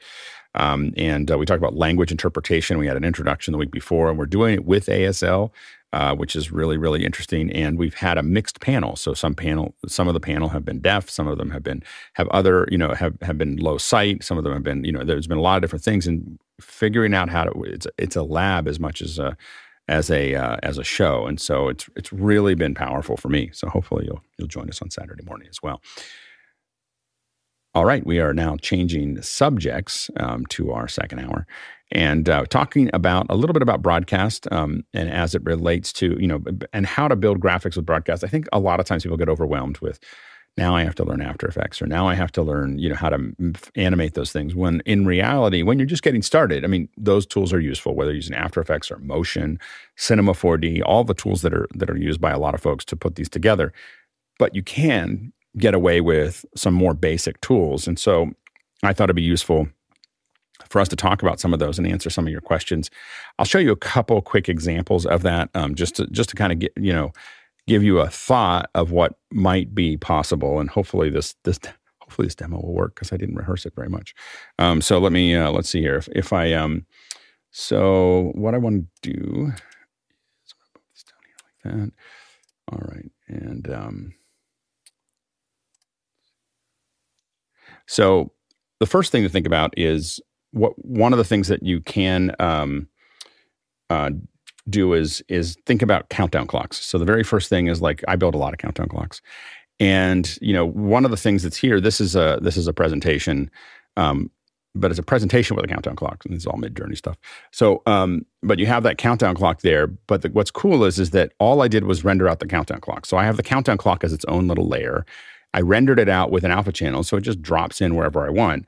And if I want to go, you know, this is like one countdown clock, but if I want to put it somewhere else or even move it, I can have it be somewhere else. And now it's a different, you know, it's a countdown clock here. One thing, by the way, is interesting here is notice how I changed frames and it kept counting. thing like last night when I was prepping this, I was like, Keynote is keeping track of the fact that I, that I'm doing this, so it'll it'll just keep moving it. It just keeps counting as it moves over. So so these are all um, so what you're seeing here is the ability to have these countdown clocks show up wherever you want them to and it's a it's a really you know being able to have just one little video so you can have a bunch of countdown clocks you don't have to render it all out you don't have to figure out where it goes.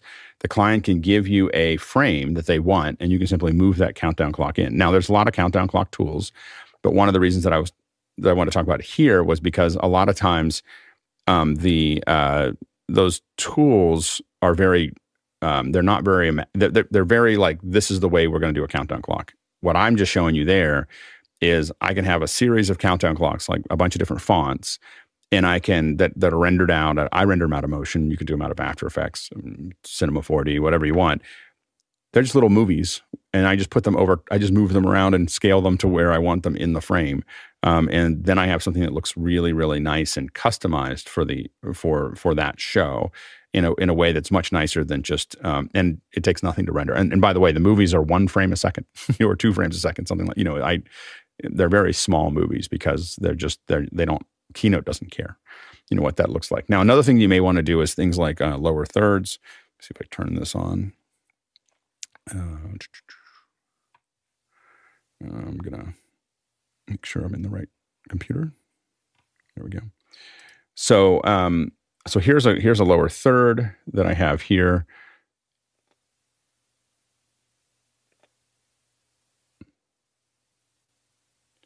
So that's, but that was done. If you look at it here, I'll go back again. This is all done in, this is simply done with a draw on. I'll show you in a second. But this is all done and it's got some, you got some transparency there. You've got, um, so it's not, it doesn't have to be something that is, um, uh, you know, all blocked out and so on and so forth. And it's got a little bit of an animation to it. When I want it to go away, I'm going to hit another button and it's going to draw itself out.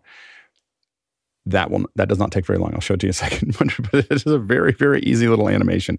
But I'll do it one more time just so you can see it there. So, um, but th- this is like a little little lower third, and then it pops up, and then I can simply um, drop it out and play it out again. And and that is not something you have to have any technical skill at all to put together. And I'll show you what that looks like here in just a second. Um, the last one I was going to show you is you can also do little animations that sit over top of you. So something to think about here is I can have, for instance, I can have something like jump into the into the frame here. I can have it wiggle a little bit. I can even fire something out of the out of my little my little cannon, and then I can have it jump off a frame.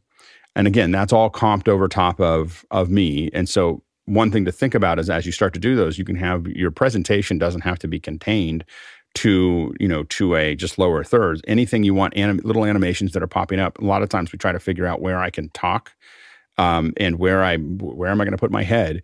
Well, in some cases, I do I do presentations where there is no screen. Like literally, things are just popping up around me, and I can talk about those things. And those things are all just simply I'm just copying them over top of me. And again, what I just all everything I just showed you is just me just playing a keynote document. You know, like this is not there's not any you know I didn't do any animation, and when I want to change it, it's a lot faster than hitting render, you know, in After Effects or Motion, and then putting it back in my playout system, and then doing other things like that and it doesn't require a lot of technical um, skill. So let's go back a little bit and um, let's see if I can see if I can get back to my uh, my animation here.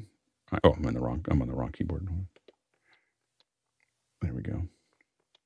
Oops, there we go. That's me keyed over it. That's funny. Yeah. All right, so let's look at this one here. So one of the things you want to look at here is if I grab onto my switcher. So what one of the things that's happening here is um, let me uh, fill this up here real quickly here. Oop, hold on.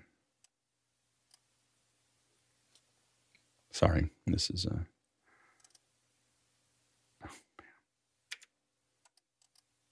sorry. Hold on a second. This is. It, goes back into I, I still need to have more computers to do this. Uh, all right. Um, so let me cut back to this. So here's my switcher here. And what you can see, what I'm looking for here is that this, what you're seeing this lower third is this, is this guy right here. So it's this on air that's, that's there. So if I, if I go in here and, and turn that off, you'll see this is, that's my second key. Um, this, this little, this is my first key, right? So now what I'm going to do is, is you'll see me scroll down and and what I'm looking at is the key two um, that's there that's there and and so how I affect you know what is um, transparent or not is here within my my clip in gain so I can sit here and move exactly you know so I'm basically now see how the the when the image gets darker that means that Luma key is starting to you know cut into the actual image. So you want to make sure you don't get to there. But I can lower that that that opacity, but I, I can only go as far as that that dark area there. And then the gain here is going to increase that. The gain is going to increase the the the the um, contrast. So I can open up, and again, I'll get to a point where I can. So what you're going to do is start to play with it. Now, the more separation that you have in that foreground and background, the the better it's going to you know, the better it's going to look. But that's all I'm doing here is is I turn pre-multiply off and I'm using the camera, the input from my from my keynote in both in both as both the key source and as the fill source, um, so that I can make those adjustments inside of the key, the clip and the and the gain. And so I can I can make that work. And if I cut back to it, you'll see that there's, you know, there it is there, and I can still play with. I can be looking at it and going, oh, I want to you know play with exactly you know how clear that is but that's where i'm just simply moving in that case, I'm moving the clip of where that center point is, um, and and and how I want it to to sit, and then I can play with the gain, where I can, you know, make it. I don't know why I would do that, but but I can kind of stretch it out, so I can play with that that semi transparency, and it's still a pretty soft gradient. Um, I mean, I don't know how it looks on Zoom, but uh, you know, uncompressed, it looks, you know, so it's still, you know, it's not. I think a lot of people think if they use a presentation tool, they can't use the, um, they're not going to be able to use uh, they're you know have it it's going to have to be opaque and it doesn't it doesn't have to be opaque. Um, and so we'll go ahead and draw that back out again. And so I think that the goal here is just to kind of illustrate that that, that there's a lot of opportunity here to, for you to use it even if you're you want to add some graphics here. Now a couple of other things to well we'll talk there's some other questions that are kind of come up that'll help us illustrate some of the other bits and pieces. But you can also render uh, what I will say is you can render with Keynote you can render out um, you know frames with alpha channels. You can go basically render Apple ProRes 4444. So now you can send it out to a playout system if you do want to play it out later. Uh, go ahead, Mitchell. Yeah, it's interesting because there's a huge number of workflows to make all of this happen. And, uh, you know, it's good to mention Keynote, Motion, and those, but also there's some purpose built programs like SPX from Tuomo uh, John Barker's. Yeah, so uh, you're, you're, you're absolutely right. But specifically, what I, I, think a lot of times those become those are something that takes a little bit more of a lift to set up.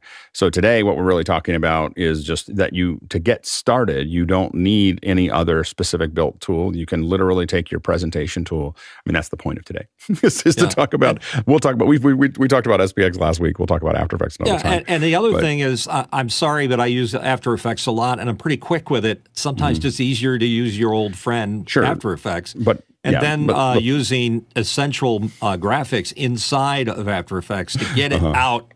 Right. the point is the, the, point is for this for today is that you that you can. I don't I don't use Keynote on a daily basis to do computer graphics. Uh, I am. Uh, this is for folks who are like thinking about how to use graphics in there, and they don't know how to use any of those apps, and they don't want to pay fifty bucks a month, and they don't want to, and they don't know they're not technically ready. They're just they just want to throw a couple things into their. If you have a a presentation that you want to do that has those if you have a class that you want to um, you know give you know i think that what people underestimate is how much they can actually get done with the presentation tool. It's not a replacement for those tools. It's simply a uh, um, it's it's simply another way to do that. Yeah go ahead john yeah, I would uh, go ahead and also say that everyone has access to a free tool that does this. Even Google Slides can do the very basics of these things, though Keynote and PowerPoint are both better. And almost everyone has a license for either Keynote or PowerPoint. Um, Alex, a question for you on the it was a little Canon, I think that came and animated through. Was that using an SVG? No, that was that was okay. using. Um, let me uh, go back to that. That that was. Um, uh, let me turn. So I thought you had ungrouped it and then pulled out the bullet and no, I, I had uh, I didn't do anything that nearly that complicated. Um, let me uh, see. So we have um, so this guy came in, bounced in here, and then I fired. I made him wiggle a little bit, and then I fired. You know, fired that out there. Now what you know, all of that is. Let's see here if I can um, pull this over.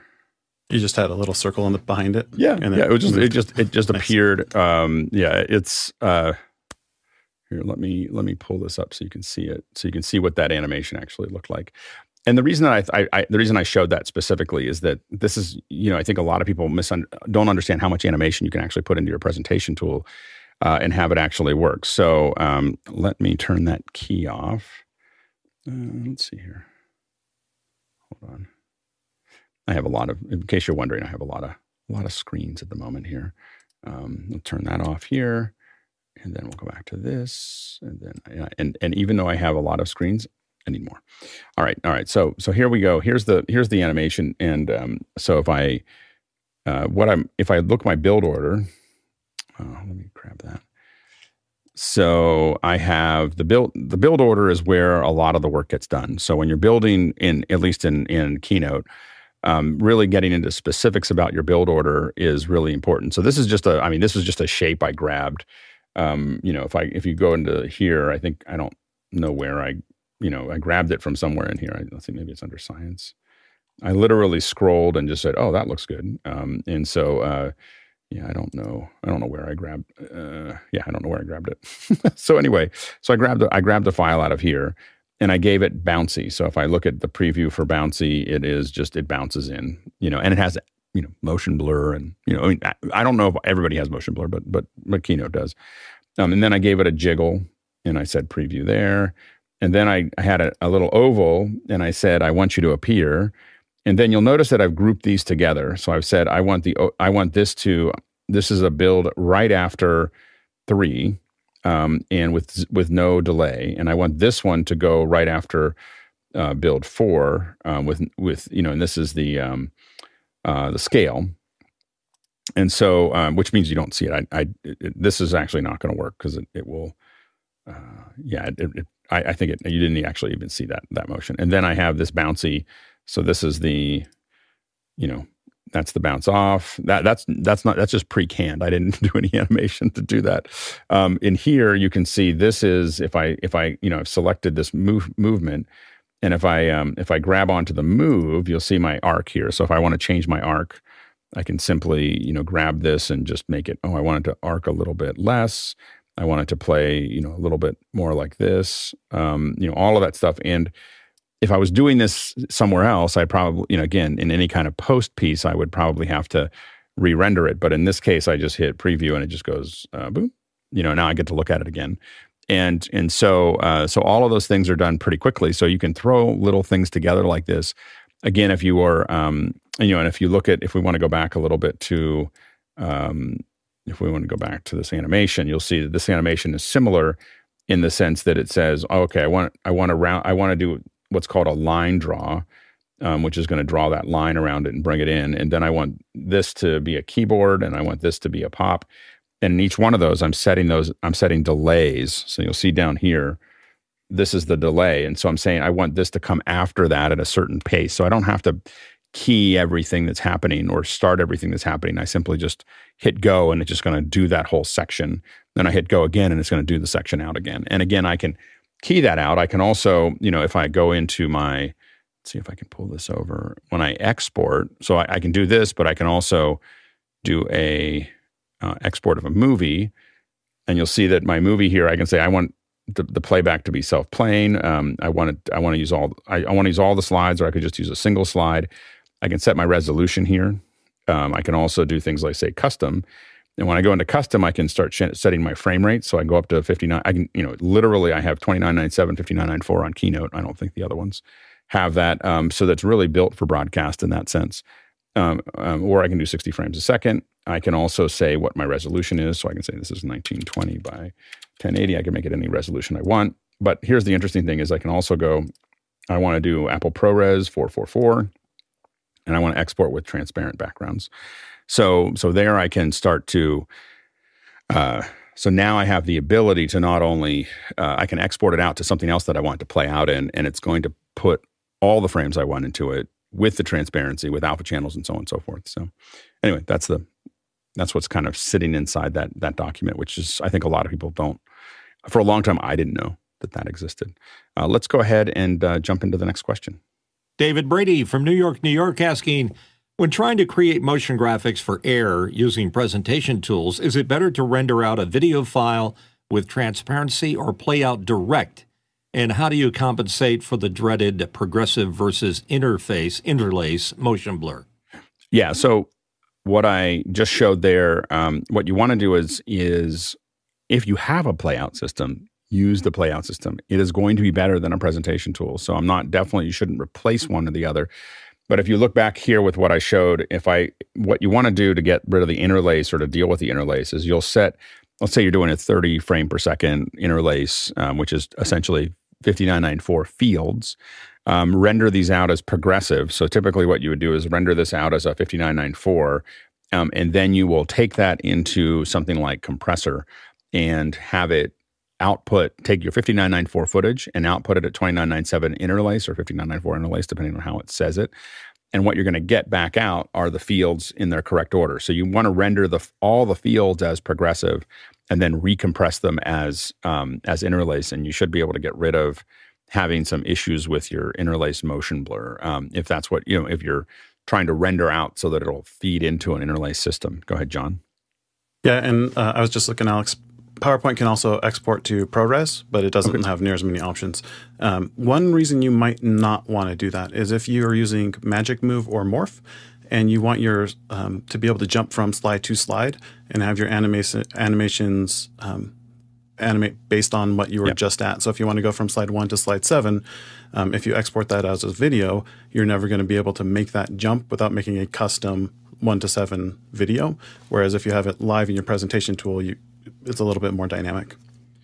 Yeah, absolutely. And and the tools have gotten a lot, a lot better. A lot of times we've worried in the past with the M series, we find that the play, I found that the playback is a lot better. Um, oftentimes we would see a couple frame losses here and there with a pr- pr- presentation tool, and I've seen none of that. You know, since we moved to the M series, so I, so I think that it's it has gotten a lot more stable than it has been in the past um, to make that actually work. So, um, but yeah, the the I will say of all the the presentation tools, if you're going to do what I'm talking about, uh, and you have a Mac, um, I, you know you can definitely do some of the stuff on slides and PowerPoint. But if you have a Mac, I'd highly recommend Keynote for this because it definitely has the most tools for broadcast. Um, next question. Andy Kokendorfer from Viera, Florida asks, which sites do you view for ideas on video graphic design? I mostly, um, when I'm looking for ideas, I'm mostly looking at some YouTube, um, some folks that are you know doing things with with YouTube. Uh, sometimes I'll, I'll look at those as as options. Uh, Freya Holmér uh, does some really great animations that I pay a lot of attention to. Um, and two through two, two blue, three green, or three green, two blue uh, does a lot of great math animations that I that I really enjoy. When it comes, you know, for educational graphics, when it comes to actual like design, I mostly watch TV. You know, so I um, I think that uh, Thursday and Sunday night football are things that I probably pay the most attention to um, as far as what kind of graphics that they're using, but I look at a lot of different things. I, I collect a lot of things of sweepers and you know all kinds of other bits and pieces that are there. So um, so I think that there's I think the best thing to do is take the graphics that you like the most and try to break them down. When I was first getting into animation, I mostly spent I spent a lot a large portion of my day um, just rebuilding other people's animations. Like I would just look at something on TV and I would try to build it exactly the same way that they did, you know, and just I would just copy it, not because I was going to show it to anyone or I was going to try to sell it, but but I felt like I need to know that I can do what they can do. And it would take me sometimes weeks to do something that was like a couple seconds long on CNN or or you know, it was it was a very complex oftentimes I, I didn't realize how complex I was like, oh, that'll be easy. And then as I put it together, I was like, oh, that's really hard.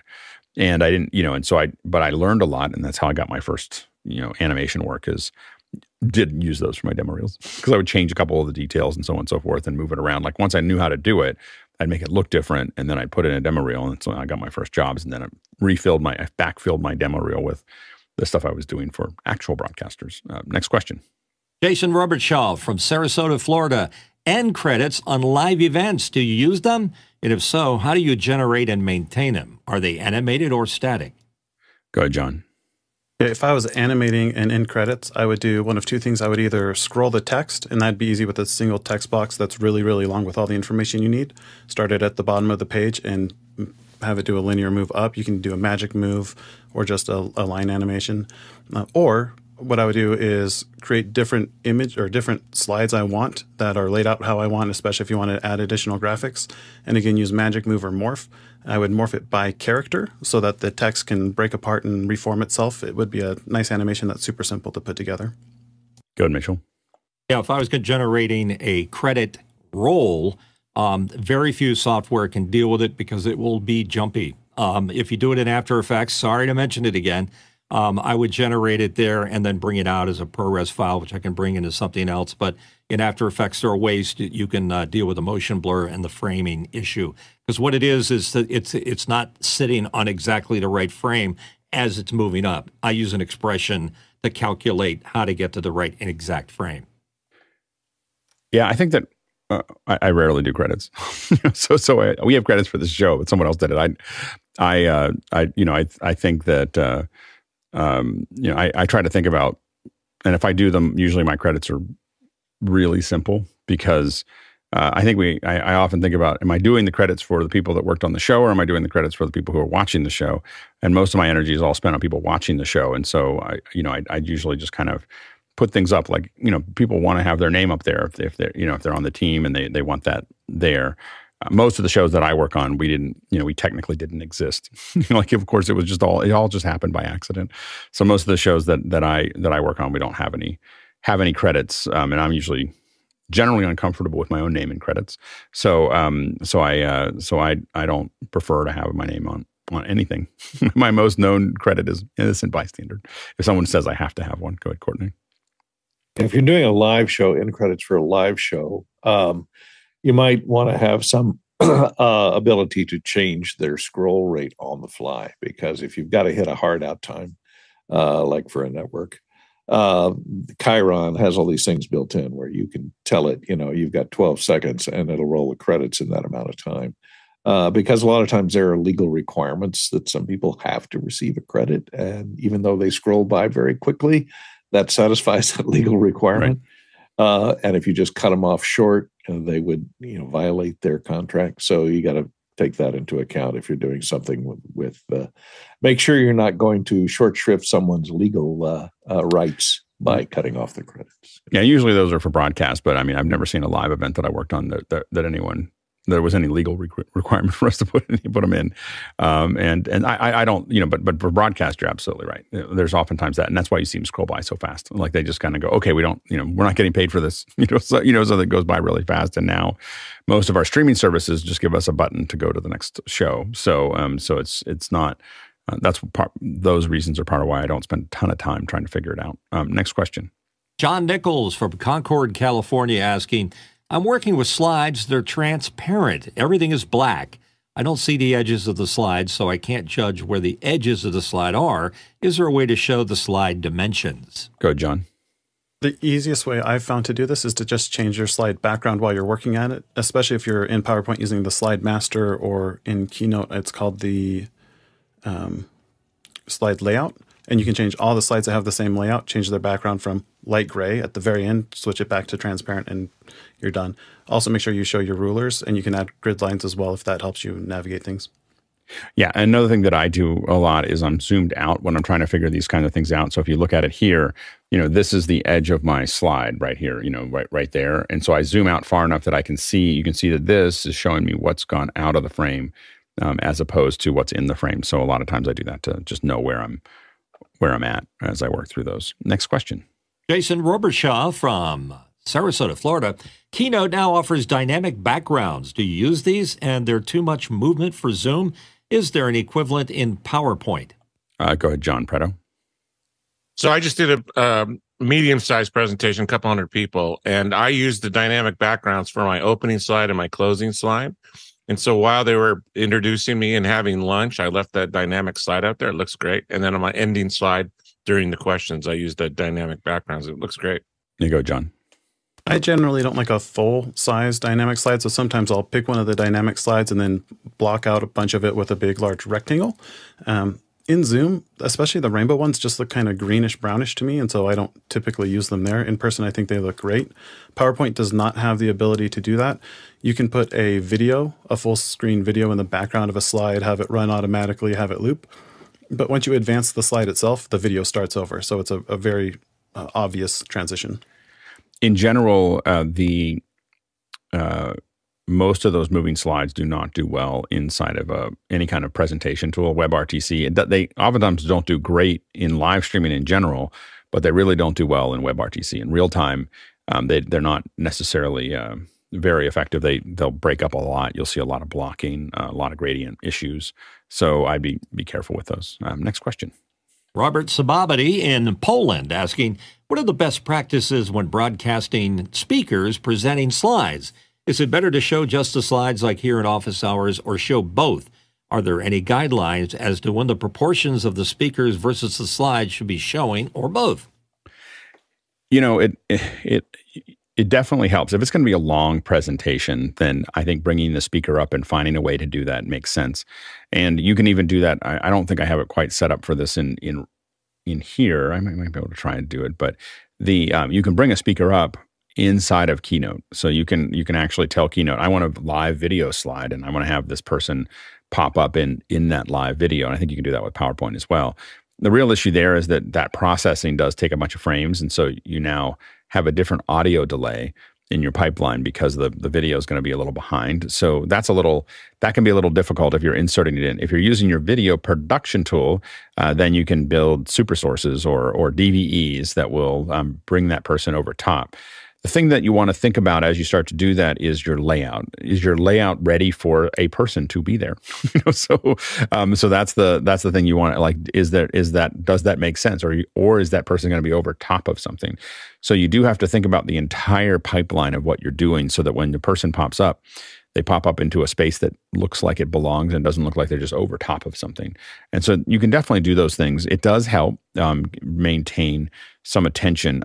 I will say that if people's presentations are longer than uh, five or ten minutes, the the drop off rate is intense. Like you know, just so you know, like it's really like playing a, a keynote. Um, it, what we so we did eye tracking, so we looked for passive versus active listening, um, and what we found was that if if you talk for about six minutes straight in a presentation, you can answer questions. But if you talk for about six minutes straight about a subject that doesn't have a question connected to it, um, the active listening will drop by 75% in about six minutes. And if you um, and if you put up a slide, you have 60 to 90 seconds before that people people start doing something else. Like they literally just move you to a window, start checking their email. Sorry, and, and if you if you think about it, when you sit at these these events, uh, I think about it a lot because we had to shoot videos of people watching these presentations, you know, um, on big stages, and when you want to shoot crowd reaction videos and trying to when they're talking about some subject, trying to find a group of people that we can shoot where one person isn't partially asleep or looking at their phone was almost impossible. You know, there's a lot of really close close ups, you know, of people because there was someone around them that was like, they were like down or they were back like this or they were checking their email. And so they didn't look like they were paying attention, which of course we were trying to make it look like everyone was paying attention. No one was. So anyway, so it's not, it, it really hasn't changed much. So, um, you know, I would, I like to cut back and forth. So I like to do a lot of this because it, it's more violent um, from a from a perspective from a person's perspective of it it it actually wakes your brain up a little bit more than than doing it. So I'll jump back and forth and say something as I go, and I'd rather do that when you keep the the the frame static when you appear over top of it and then you're talking about it for a long time. It tends to put people back to sleep. Go ahead, Mitchell. I used to do a lot of infomercials and the the classic ooh and ah and the crowd reactions.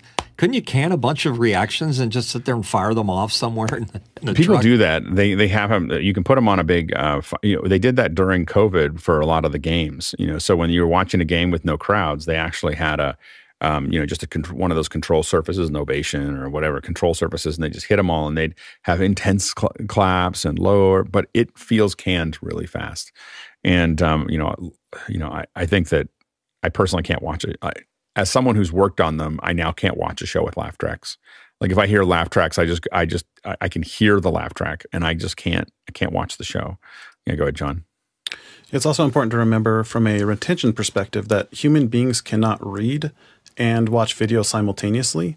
Um, they get super distracted. So, especially if your slide has any text on it, if the person's talking and there's text on the slide, your audience is doing one of two things. They're either watching the person, reading the text on the slide, or I guess the third thing is not paying attention at all?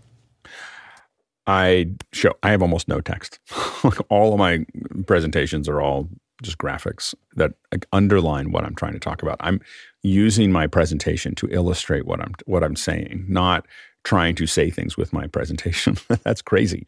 So anyway, so so the uh, so yeah, definitely think about that as you as as people go. And I know that a lot of people say, well, that's not what people do. Well, they should. like you know, like anybody who does anybody that teaches you about presentations, the first thing they'll tell you is to take all that text off the screen. That'll be the first thing that they that they'll tell you to do. Yet most of the presentations we see are just littered with text um, debris. Next question. Jeffrey Reyes in Bronx, New York has a question. I've started recently learning Unreal Engine. It's used for creating video games, but could it also be a good choice for building lower thirds, overlays, and other types of broadcast graphics? Good, Mitchell. Generally not. It's sort of like buying a Ferrari to make your DoorDash deliveries. Yeah, it'll work, but it's a lot of expense and a little bit of overkill. You got to get the right tool for the right job. Good, Courtney. Yeah, the exception to this is you'll see it a lot of times on network uh, weather presentations where they have the weather person walk into the weather map and things will pop out in a virtual set, pop out of the floor, or weather map will pop out of the floor. So if you want to uh, create graphics that are interactive with your presenter that go behind the presenter or in front of the presenter, then Unreal Engine uh, will let you do render those graphics and animate them in a 3D space, which is what you may need to do. And of course, it doesn't hurt to learn Unreal Engine because it's a good talent to learn. You probably aren't going to use it, like Mitch said, in, in your normal lower thirds, though. Yeah, the, the big challenge with uh, Unreal um, in general is aliasing. So uh, you'll see it. You'll even see it in broadcast graphics that are using Unreal Engine right now. Is the anti-aliasing, which requires oversampling, isn't perfect, and so you'll see little um, little things crawling up the edges of curved surfaces or angled surfaces. Um, and you'll see that in big broadcast graphics, you'll see that that's a problem there. So, as a you know, if you're doing the AR experience or whatever, Unreal is the right way to go. For basic graphics, is probably not something that I would that I would use right now, mostly because of that that aliasing problem. If you're able to render it at a and oversample that, then that might be a different story. Next question. David Brady from New York, New York asks, while not exactly on track with the topic, when using Zoom's screen share, what is the default frame rate? Under the Advanced tab, there are options to reduce it, presumably to conserve bandwidth. Yeah, as best it can. that, I think I'm pretty sure that that's the screen. That's the, the there is no set frame rate when you give Zoom a, a, a screen share. So it, it's it's dependent on uh, what screen you're sharing um, how big it is. Uh, one of the things that, that's really problematic is screen is sharing something that's not the same aspect ratio because you'll end up with a record that is really funky. Um, and so, uh, so generally, you you got to you, you have up to about six megs, you know, six six point two, six point two five megs of of uh, bandwidth that Zoom can use or that it'll allow itself to use. And you can have that in frame rate or you can have it in resolution. When you do a screen share, it's deciding, oh, you want to make sure that every all the text is really sharp and everything else and so it prioritizes that it doesn't prior it it does that at the cost of frame rate and so that frame rate depend it'll depend on what you're doing and, and how you're playing it but it definitely is rarely 30 frames a second it's usually more like four you know you know four frames a second or eight frames a second but it's nice and sharp yeah go ahead courtney i've always wondered uh, this relates to this question is if you're using screen share in zoom is there a way to turn off the gallery so that it's just the screen, full screen? Because when people are demonstrating software with, you know, drop down menus and things that you may need to read, if it's scaled down to, you know, 40% of your screen or 60% of your screen to allow room for uh, the image of the person presenting on the side, um, then I find that the the stuff they're trying to show us is, is unreadable to some degree. Uh, yeah. Plus, I, it has to keep up a frame rate to keep that person's uh, picture on the side. I guess it, it increases the frame rate of them as well. So, yeah, I, if I if I remember correctly, I mean, and, and I have to admit, because I have a video sharing tool, I very rarely because I can cut stuff in and out. I very rarely use. Um, uh, I, I hate the screen cap, the screen share. so so I I will very rarely use it unless. But if I know that, for instance, I'm going into a meeting that has lower resolution, so if someone doesn't have a 1080p account, now I'm in a pickle because they are going to be really sh- short. So the way that I do that, by the way, and this is not really part of the show, but will is I I send my switcher feed to my um, to my to QuickTime and I set QuickTime to a full screen on a computer and I screen share that.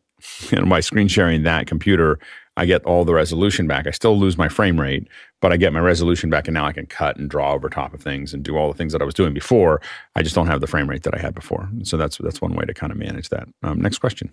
Jason Robertshaw from Sarasota, Florida has a question. In Final Cut, why does that red plugin not working error happen, and how do you fix it? Uh, typically, that is a upgrade issue. So you've upgraded Final Cut, or the operating system is upgraded, and that plugin is not kept up with that upgrade. And the best way to handle that is make sure that the plugin is upgraded um, or uh, contact the plugin manufacturer who probably already knows because 20 other people have sent them emails saying, hey, your plugin isn't working anymore. Um, that's why developers for Final Cut get betas. so they're supposed to fix this. And um, so sometimes, but sometimes the library changes can be significant and that causes more trouble. Uh, next question. Greg Kramer from Washington, D.C. For running graphics, do you still favor Playback Pro? Also, can you recommend low or no cost alternatives with similar function? Go ahead, Mitchell. Free version of QLabs. Yeah. What is the free version of Q? What does the free version of QLab do? Um, very little. okay, yeah, so very little, yeah. So uh, we don't recommend Playback Pro, uh, and it's really a sad story, uh, you know, because it was some it was someone who was thinking outside of the box and really doing something great.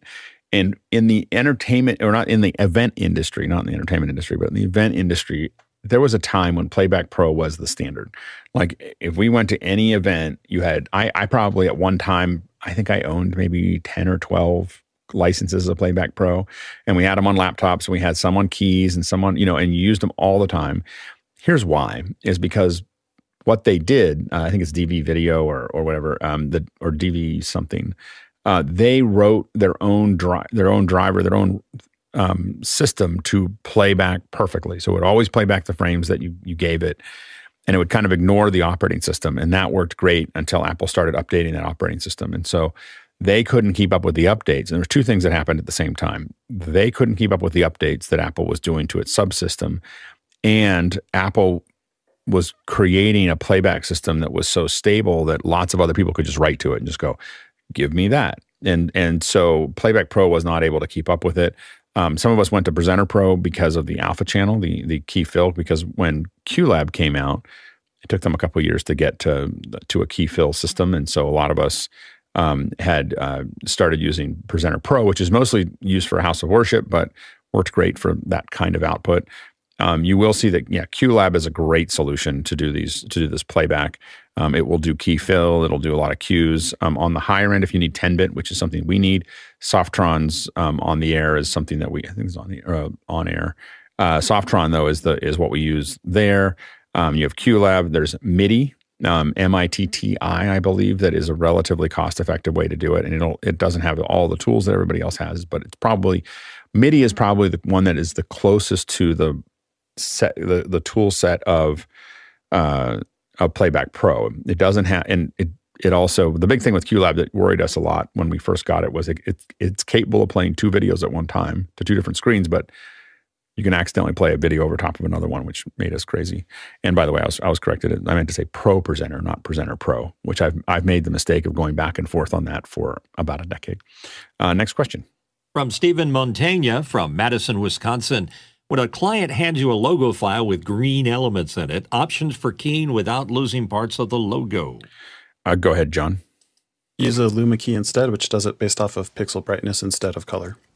Yeah, and what you saw me do here, uh, let me see if I can um, go back. So, for instance, this, oh, I didn't key it. Um, uh, I'm using a Luma key. I'm not using a chroma key. So if you look at, at what I have um, here, I can go into this. Uh, let's see if I if I escape this. No, um, I can change that color to green and it wouldn't matter because I'm I'm only looking at the black levels, not the green levels. In fact, most of the time when I do graphics like this, I will um, I will do them uh, with a Luma key, and the reason for that is if you use green, a green key, a green background on them. Um, the generally your file is for what, whatever you're going through to your switcher is 422 not 444 which means that when uh, unless there's something really special in there the luma key will often look better than the green screen uh, a green key um, because the green color is being subsampled at 422 not 444 and the luma key is 444 so it seems like you, the green would be better but it's often not better especially with curved edges um, or or other or even semi sometimes transparencies. Uh, go ahead, uh, Mitchell. Yeah, Keynote has a cool masking uh, uh capability. So if it's over white, you just pop that, and it'll uh, give you that instant. Yeah. Uh, so the problem with that, um, it kind of works, but it's really hard to get that perfect key. So a lot of times when you do um, the if it's a sharp edge, it works great. But if there's any kind of like a drop shadow or there's anything at all that is a little off, you'll end up with little white edges that go over top of that. So if you pull that out and put it over top of black, uh, oftentimes the key isn't perfect. Yeah, um, you could do it. You could pop pop it into Photoshop and do that too. Yep, yep absolutely. Uh, next question. Roscoe Jones, Madison, Indiana. What are the issues with frame rates when using animation in non broadcast apps for video work? Are there workarounds? Whoops, we lost that one there. I, I think all right, we we went past it. Um, hold on, let me. Uh, I think we we this is going to be. I'm gonna pull, I'm pulling some of these back there. We had kind of a double fire there. Uh, okay, what are the issues? Um,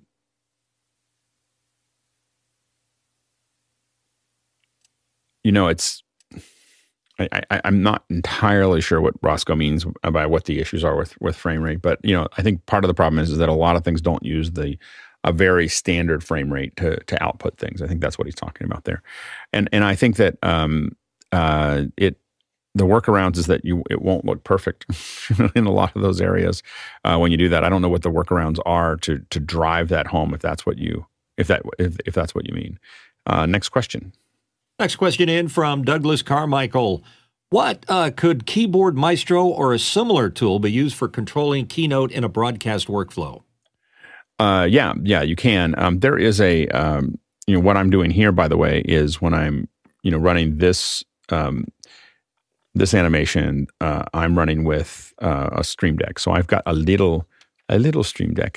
so this is you can see my little arrows um, that I that I very quickly built for for it. So I just have these little arrows here, and I um, and I don't do my, a lot else with it.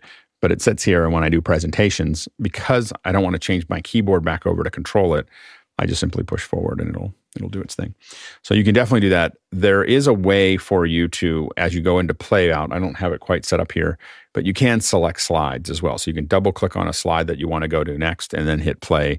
So you don't have to do it in the order that Keynote has it in. You, when you're in the speaker view, you can be changing.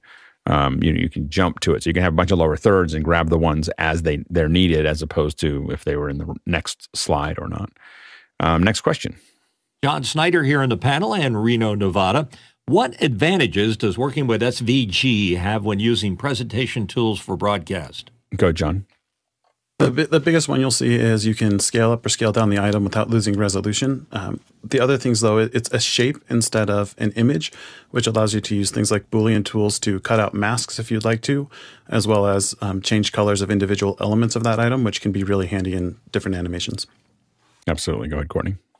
Yeah, what John said, if you don't know whether it's going to be broadcast in uh, 720, 1080, 8K, 4K, uh, it'll scale up and it'll always look smooth at every resolution that you scale it to.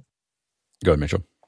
As uh, what everybody just said, uh, it's very small file and it mathematically describes the shapes. So, uh, as he said, you can scale it, but you can also break them apart and have control over the color and the uh, size of the shapes and do all kinds of other stuff without it turning into a bitmap mess. And a lot of that is, at least for Keynote, is brand new. So the newest version of Keynote, if you haven't upgraded, uh, will now take SVGs as shapes. So before this, we could still import, S, I believe, SVGs, but we could definitely bring in EPS files and so on and so forth. But they were an image. They were still resolution independent. You could zoom them up and down. They were still small. Those all all of that worked in Keynote, but it didn't consider it a shape. And now that it's considered a shape, as, as said before, you can now do Boolean functions. You can also um, fill it with a certain color if you're trying to match color schemes. So there's a lot of other advantages to it there. Yeah, go ahead, John.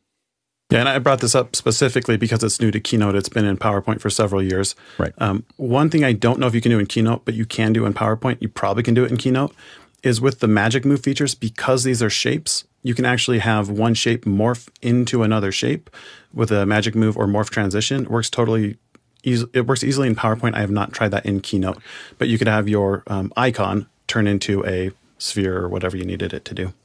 I think I think it does. I, I but I haven't tested it, so we'll have to take we'll take a look at that. Um, next question. Douglas Carmichael, I remember seeing uh, Tuomo Kulomaa using the SPX interface to trigger graphic elements for office hours space. Can SPX dynamically manage playback speed and parameters, or does that need to be changed in the template? Go ahead, John we wrote our own telemetry application from the flight computer. And and when it reached certain uh, milestones it would trigger spx graphics dynamically. Uh, but it was all it was all bespoke and custom written. I don't know if he's integrated that now into spx or not but that's how it worked. Go ahead mitchell. Yeah well i think those templates are all html so if you know your way around css and html you're going to be able to make those adjustments in the uh, the template itself. Next question Next question is from Gordon Lake in Los Angeles, California. When key fill is needed, is ProPresenter still a good tool to use? Overall, ProPresenter is a great tool. Um, so I, I, it's it's a good. It it's not as when it did it 10 years ago, it was unique. So Pro, ProPresenter was the only tool that could do that as software on a Mac. Um, so so we used it a lot for that. Um, but nowadays, um, there's a lot of other things that will do it. And by the way, when we talk about Playback Pro, the one uh, not playback i was talking about mac stuff but um, for those of you who are looking for playback also remember that there is playout b uh, which is available on the windows uh, raspberry and mac. Um, and it it will do a lot of the playout stuff. I don't think it does key fill right now um, but i do believe it'll do alpha channels inside of a chrome you know the kind of the chrome window uh, alpha, alpha channels there but i'm not sure if it'll output key fill itself. Um, but uh, but that's another Playout B is very inexpensive. It's written by uh, Jonas Dottel, who's in our in, in office hours and part of the dev team and everything else. And so I I, I was uh, uh, mistaken for not not mentioning that a little earlier. Go ahead, Courtney. Uh, I was just going to mention this because we haven't mentioned it so far. For static uh, lower thirds and graphics, that uh, there is a plugin for the ATEM switchers for Photoshop, so that if you can have a, a, version of Photoshop running, you can modify your your lower third graphics really quickly and just drag them into the media media file uh, to the media area of the ATEM, and they'll come in with a transparent background and key and fill automatically. So you don't have to worry about exporting them with a key and fill and then importing them. You just drag and drop them, mm-hmm. and it maintains the uh, the transparency. Yeah, and and a couple different ways we've done that in the past is we also have uh, in Keynote we'll export all those slides. If they're stills, we export all the slide, all the you know we build them all up and export them all out as a uh, as you know 30 slides or whatever and just drag them into into our um, which is very quick to do that the other thing we've done is written scripts so you can write a script in photoshop that will go and look at a um, we've done this for presentations. So we have lots of sessions, like, and we have let's say five or six people for each session. Um, we had a, a, spreadsheet, Google Doc, that it would go look at. I think we converted to Excel for like right before the show, but I don't think it looked at the Google Doc itself. Anyway, the point is, it would go look at it, grab the things that it had, including Twitter handles. Does it have a Twitter handle? Does it not have a Twitter handle? Import those all into Photoshop and output them. What we had was just one you know one template that was the the lower third in Photoshop, and it would just go grab them and export them, and it would put them all in order in the switcher. so it would just so you just hit this button and it would just go and it would just fill your switcher with all the with all the stills. And so that that can be and it even makes that it doesn't make that noise. We we should add it though. You know, just just as as it puts it out there, that would be a really good one. Uh, go ahead, uh, Mitchell. I notice a weird thing when you're doing that uh, export function uh, into ATEM from Photoshop is that's the best way to go. But if you just uh, create uh, transparent ping files, sometimes they come in green. So some kind of weird glitch. Yeah. We found that it, what's interesting is, is if you download the ones that come out of Photoshop, um, it does appear that it's generating a ping, but we have almost always found that a TGA imports better. The way it handles the alpha channel, the TGA handles better especially when you're dealing with fine graphics. Um, and unfortunately, uh, we wish that, I mean, TGA is such an old format. People are like, when you talk to a development team about, hey, can you support TGA? They're like, uh, you What's know, like, TGA? You know, like, yeah, Targa like, file. What's yeah, a Targa? Like, you remember the Targa cards? Yeah, you remember yeah. that new new show called the A Team? You know, like you know, like it's like why why are we here? Why are we having this conversation? I think the A Team was new when Targa was new. And anyway, so uh, so I think that that's they people kind of feel like you're coming out from the past, but the advantage that it has within the there's a whole other thing with it but just to, the advantage that TGA has is that it it handles the alpha channel completely separately in in how it how it processes it. So there's a whole RGB channel and a and a entire alpha channel and that's easier for the ATEM to handle because the ATEM shortcuts the key slightly. So it doesn't invert the it, it only it only keys over it does what's a pre-multi it expects a pre-multiplied alpha channel, and so it it doesn't do a reverse punch on the on the first on the RGB channel. It just simply goes. I'm going to punch out the background for it, and then I'm going to set it on top of it, and I'm and it saves it a processing pass, but it makes other things not work as well. Um, next question. Next one in from Peter Belbin in Houston, Texas. Which apps on both PC and Mac are able to directly output via Blackmagic design DeckLink output devices? Good, Mitchell. Uh, it's probably easier to say which ones don't, uh, because uh, pretty much all of them do. Uh, either that or the AJA cards uh, are pre-built for that. Thanks to the panel. It was good. It was a good show. It was good. I thought that it was useful for people to see. You know, the goal here is not to say that you should start. What, what we hope you don't leave with is the only way to do graphics now is to do is to use Keynote or PowerPoint or something else. That's not the point. The point really is that you can do a lot of those things. And when we got started doing live streaming, I was doing everything out of Keynote. You know, we were doing um, these streams, and we didn't know how to do any of the graphics, and it was really nice and fluid and change. And I still use Keynote, where I'm keying my either myself over top of Keynote or Keynote over top of me. I'm still doing all of those things on a regular basis, um, and I think that it's it's definitely. Um, uh, definitely worth uh, knowing how to do it, especially if you are getting started uh, if you are um, even in the kind of in the middle of the process, but also if you're doing really high end presentations, you can use all the stuff sitting over top of you, and it definitely looks nice um, as you go to do that. Um, also, finally, if you're an educator, so if you're an educator, you have these tools. They're not very expensive, and you can make your whole presentation look a lot better. So, hopefully, that helps a lot. Um, thank you to the panel for a great conversation, both in the first and the second hour. Um, and uh, thanks to the uh, incredible crew on the back end. Um, there is an incredible crew that is doing the doing the um, all the stuff that you see here. We don't edit any of this. There's people cutting the show. There's people making sure that we're ready for the show. There's people managing the show. There's people developing all the tools that are necessary. There's people trying to figure out what's going to be on tomorrow. Incredible team on the back end. So we just really want to thank everybody for your for your um for your contribution here. If you're interested in being on that team, uh, definitely let us know. We're going to be. You'll see a link to join for volunteers in the email that goes out, and um, we'd love to have you. It's a it's a great network to have. you know, there's lots of people that are doing this together. So uh, if you're interested, go ahead and throw and jump into that. Um, and again, uh, thanks to the producers. Great set of questions today. Uh, I think um, you know it really I will say, as as a host and a panelist, it feels great when you when you get it when you enter the hour. When we enter the hour and there's like four questions, we're like, oh, this is to be hard. We're to have to talk a lot.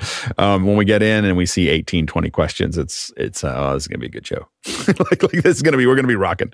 And so uh, we really want to thank you for all the great questions and the and the voting and everything else. It was good. It was a good show today. Um, it's a good show just about every day.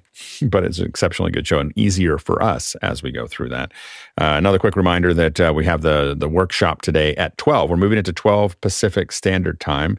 That's 3 p.m. And that means that more of our European friends can join us. If you're interested, if you're trying to figure out, oh, how do we do the panel, or how do I cut the show, or how do I do a reader, or how do I do all, you know, all those things we're practicing all together. It's turned out to be a really fun uh, day to to do that. So there's, you know, you can, it, I think now we've gotten kind of to a point where you kind of feel like you need a little bit of practice before you get on. And so that's a great place to practice. And again, that's at 12 p.m. Uh, Pacific uh, Standard Time, and that's uh, 3 p.m. You'll see more of that in the email that goes out. So take a look at for that. Uh, we traveled 74,000 uh, miles today, 119,000 kilometers. That's more than 590 bananas for scale. This is the the specific banana that, that we count as our scale. Let's go ahead and jump into after hours.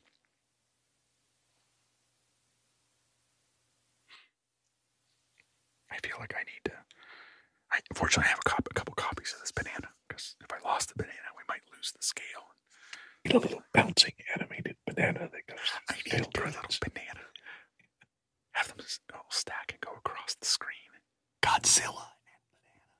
Godzilla. Dude, what? I was just watching Godzilla the other night. It was on, I don't know, it was on YouTube or something. I was like, there's Godzilla. I have to watch part of it.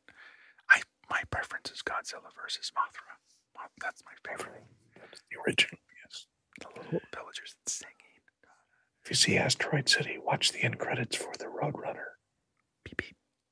All right, dances.